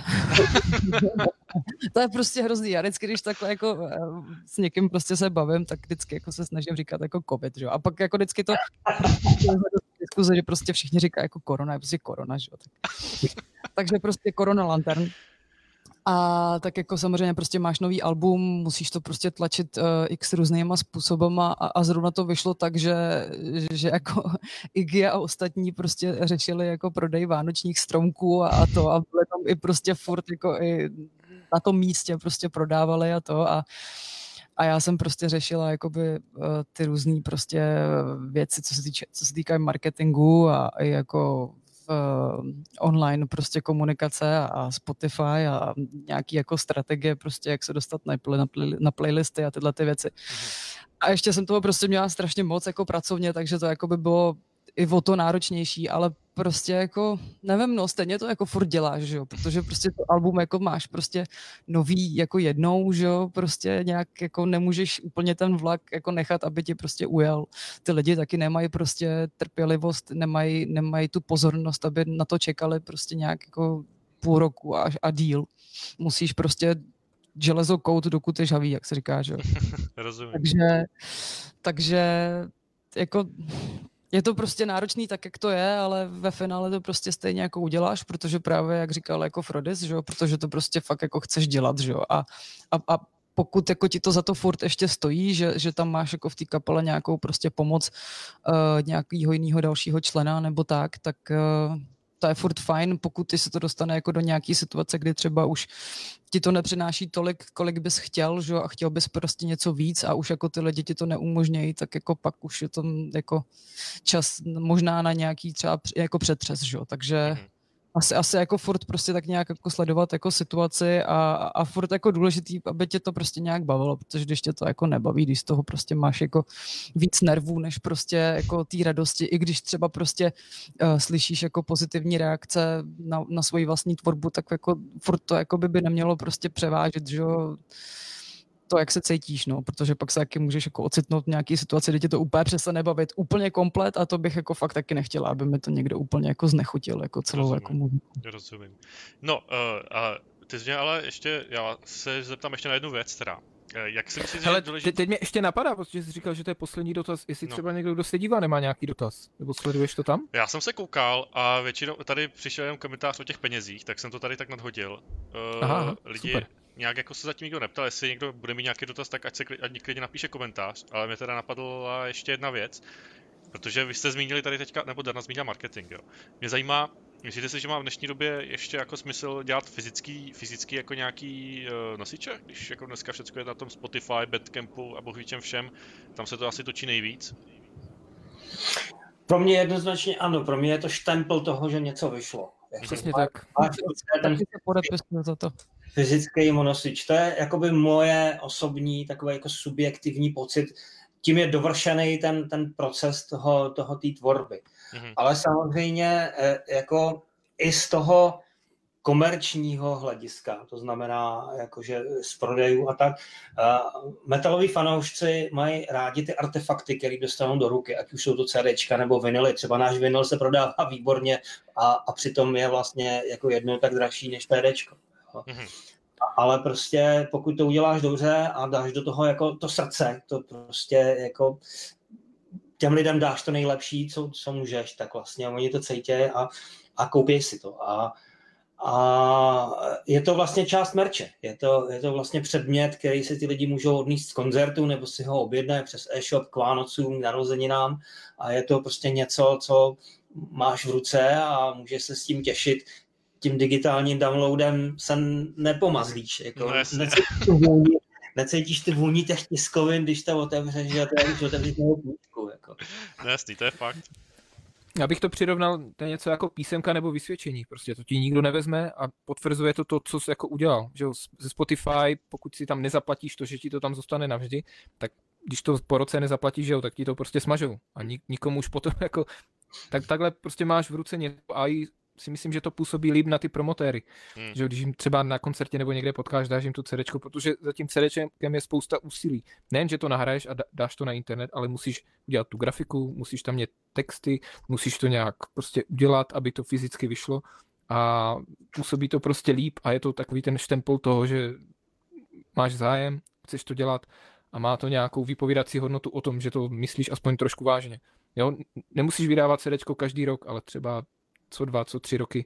Je to prostě hrozně fajn a je to takový časový úsek, který zaznamenává prostě ten život, nebo já nevím, jak to ještě říct.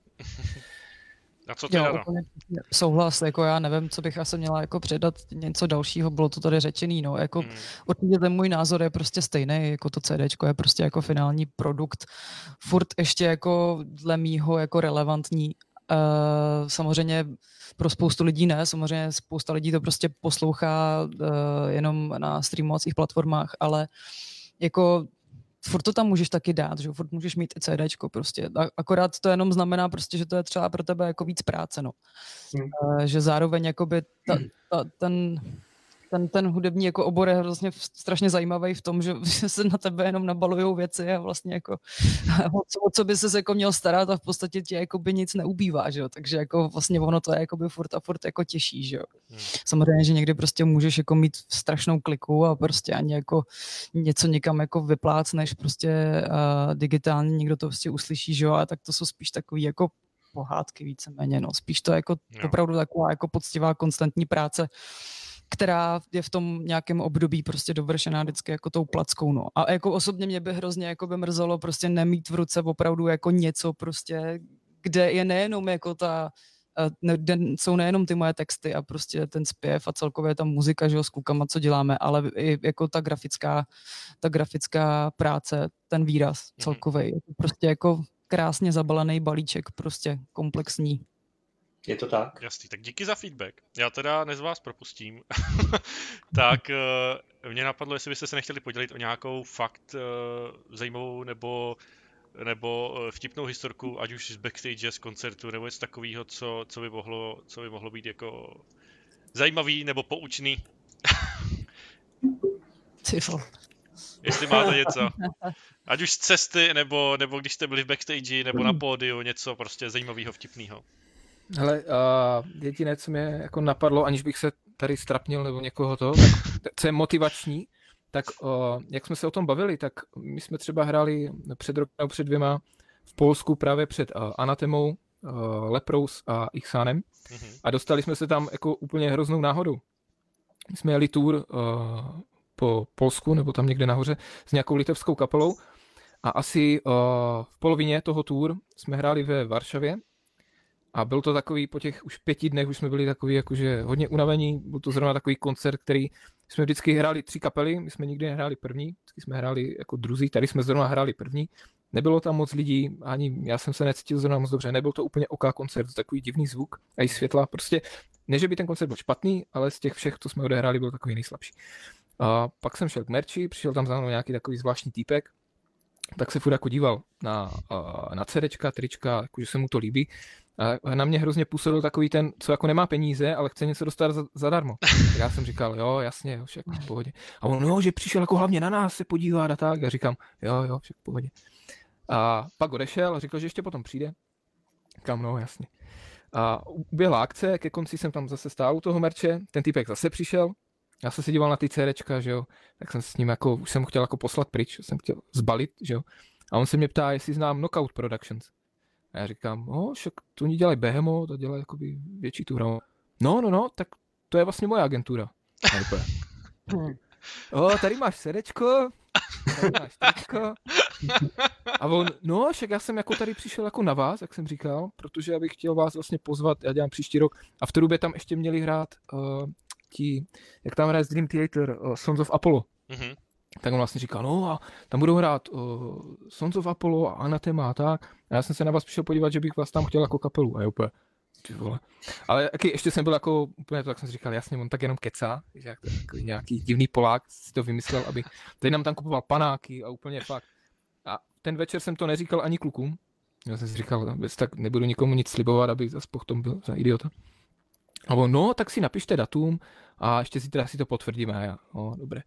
No a na druhý den jsem vstanul a tam byl jako přímo mail, hele, tak OK, beru to jako domluvené, dostanete tolik a tolik, budete hrát tolik a tolik, kapely tam budou Sons of Apollo, Ihsahn, Anathema, vyřešené.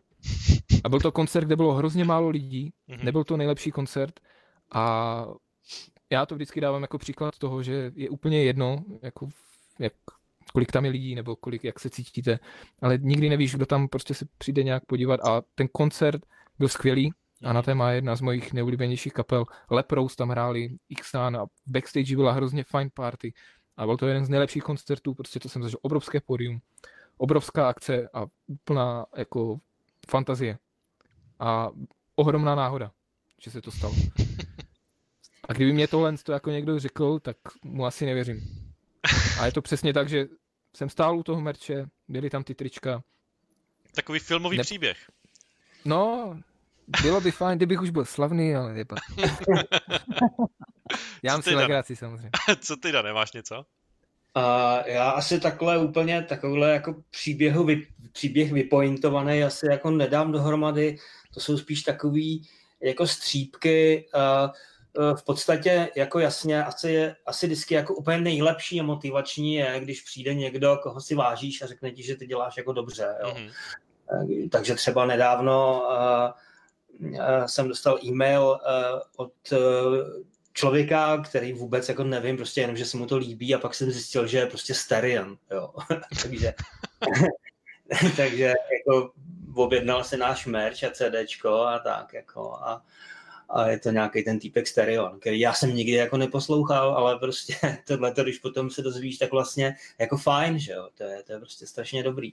A takovejhlech jako pidi historek, který se tak jako prolínají tou naší historií, je jako by relativně dost a vždycky je to přesně tak, jak já jsem přesně věděl, co se stane, jako co, když to říkám Frody, protože jsou to lidi, kteří vlastně jsou jako nenápadní, oni jako ti nějak nedávají najevo, kdo jsou záč a že třeba jakoby něco to a já takhle občas jako když posílám někam merch, tak si třeba ty lidi hledám třeba na Facebooku nebo tak, protože mě to zajímá a pak to vlastně zjistíš takhle úplně jako mimo děk a je to strašně dobrý pocit.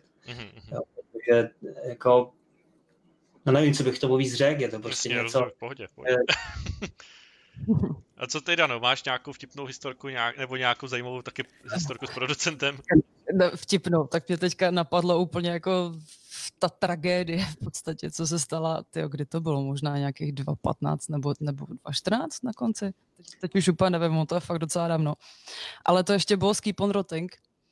A možná už to spoustu lidí jako slyšelo, protože kluci si z toho vždycky samozřejmě už pak jako dělali srandu a prostě vyprávěli to prostě vše možné, že jo, po scéně a to. A tak jsme hráli v nějakém německém městě, už si úplně nevybavuju, kde to bylo přesně. A jsem říkal, kousek od Lipska. A koncert byl úplně skvělý, prostě bylo to v nějakém jako... Něco jako je sedmička, prostě nějaký jako studentský prostě komplex a bylo to podzemí. Strašně moc lidí tam bylo napakováno, ještě samozřejmě tam jako kouřilo, to ještě fakt jako bylo docela jako nepříjemný, ale prostě přežil z toho, protože prostě to byl jako dobrý moment. A kromě toho, že jsme teda přidávali, nevím už ani kolik věcí, protože ty lidi furt jako hrozně chtěli a byli utržený. Byla donucená prostě zpívat skladbu, tyjo, kterou jsem s nima zpívala strašně dávno, ještě když jsem to s nima zkoušela poprvé. A tak jsem jako tam prostě lovila, co tam vlastně bylo a spíš jako to byla jedna velká improvizace, jako bylo to hrozně vlastně zábavný a fajn.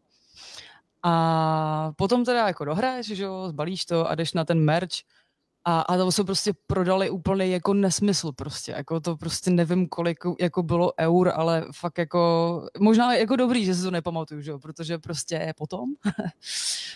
Potom jsme měli jet další den do Drážďan a Tam jako všechno v klidu, prostě tak jako odehráli jsme, bylo takový jako normální koncert, bylo to snad tuším v neděli. A tak jako balíme, prostě už chceme jako jet domů, máme toho docela dost. A tak prostě na mě teda bylo to, že tam jako poslední házem ty věci do dodávky, zavírám dveře a samozřejmě jsem to jako úplně jako podařilo úplně nedovřít. Tak jako jsme prostě odjeli a najednou jako na dálnici ty vole, že prostě jako nám vlajou jako dveře prostě dodávky jako otevřený, jo, ty vole, teď prostě do prdele, ne? Teď jako zastavíš, jo, protože dálnice. Tak to je prostě jako museli jsme to nějak udělat, zastavili jsme a šli jsme zkontrolovat, jako jestli tam je všechno, že jo. Ale nenašli jsme můj batoh, kde byly všechny prachy prostě z toho merku, že jo. Úplně úspěšně. Takže to jako prostě ženská to je v kapele. No, to je prostě jako hele, tak to. Od té doby už jako fakt nestalo se to nikdy, to prostě fakt to jsou jako prehistorické jako věci a prostě jako jdem blbec, no. A Hanzovi odlítly ještě trenky, no, takže bylo smutný i z toho. Ale myslím si, že nás víc jako mrzely ty prachy, no. Pak ještě samozřejmě jsme se zkoušeli jako dovolat někam na německou jako policii a tohle, ale bohužel jako nic. A samozřejmě pak jako procházíš tím kolečkem, že děláš se jako nový doklady a takže mě fakt jako odletělo všechno, kromě mikrofonu. To vím, že jsem jako dávala, protože jsme prostě pospíchali, balili jsme, to jsem dávala někomu jinému, takže mikrofon mi neuletěl. Nicméně potom po měsíci prostě mi došly všichni ty další kartičky a doklady, a který jsem stejně už prostě měla jako nově prostě udělaný, že jo. Takže, a prachy samozřejmě nikde, že jo. Takže prachy neposlali, to je samozřejmě, že jo. Takže jako takováhle vtipná historka, která fakt asi už jako nikdy nezmizí, no. A taky prostě zase je to opravdu jako jediný co, tak prostě jo, dobrý, no, stalo se, poučíš se z toho, že prostě už jako jsou věci, na které je dobrý si jako dát bacha, no. A mít v pořádku auto prostě jako dveře, které fakt jako dovírají a ne ty vole, kde prostě to musíš každou chvilku jako zavírat sloní silou, no. Rozumím. No, hele, já vám moc děkuji za váš čas. Já už vás tady nebudu dál jako nějak zdržovat. Bylo to moc prima. Já sám jsem se nějaký věci teda dozvěděl, což jsem vděčnej. Já to potom samozřejmě budu nahrávat ještě teda, jak jsem řekl, na ten Spotify a na YouTube, jako tohle video. Díky moc za vás čas, jestli máte něco ještě, co byste chtěli říct na závěr, něco, co jsem zapomněl nějak. Jestli máte nějakou věc, kterou byste chtěli říct. Já moc děkuji Díky moc za pozvání. Doufám, že všichni se nějak dostanou zpátky na koncerty, až budu moct. Protože to je jediný nebo takový nejlepší způsob, jak podpořit kapelu. A díky moc za všechno, co děláte, za ten Obscuro podcast. Danovi a Daniele děkuju za muziku, kterou dělají, a snad se uvidíme někdy na pódiu a pod pódiem. Já bych to neřekl líp. Já taky děkuju za pozvání a děkuju za příjemný spoludiskutéry. Děkuju lidem, že se na to dívali a přijďte na koncerty, až budeme moc hrát. Já se taky předávám díky vám všem a taky prostě lidem, jako který furt jako doufají a nezanevřeli na to a prostě musíme to nějakým způsobem vydržet a tohle jako taky jeden z dobrých jako způsobů, jak si to tak nějak jako připomenout vlastně, proč to všichni děláme a budeme se společně těšit na ty koncerty. Takže ono to přijde, ono to prostě tak nějak jako vymizí a jenom prostě vytrvat. Takže díky moc vám všem a díky Danovi, Markovi a taky Obscuru. Díky moc, tak jo, mějte se hezky, ahoj. Tak jo, ahoj. Hej večer.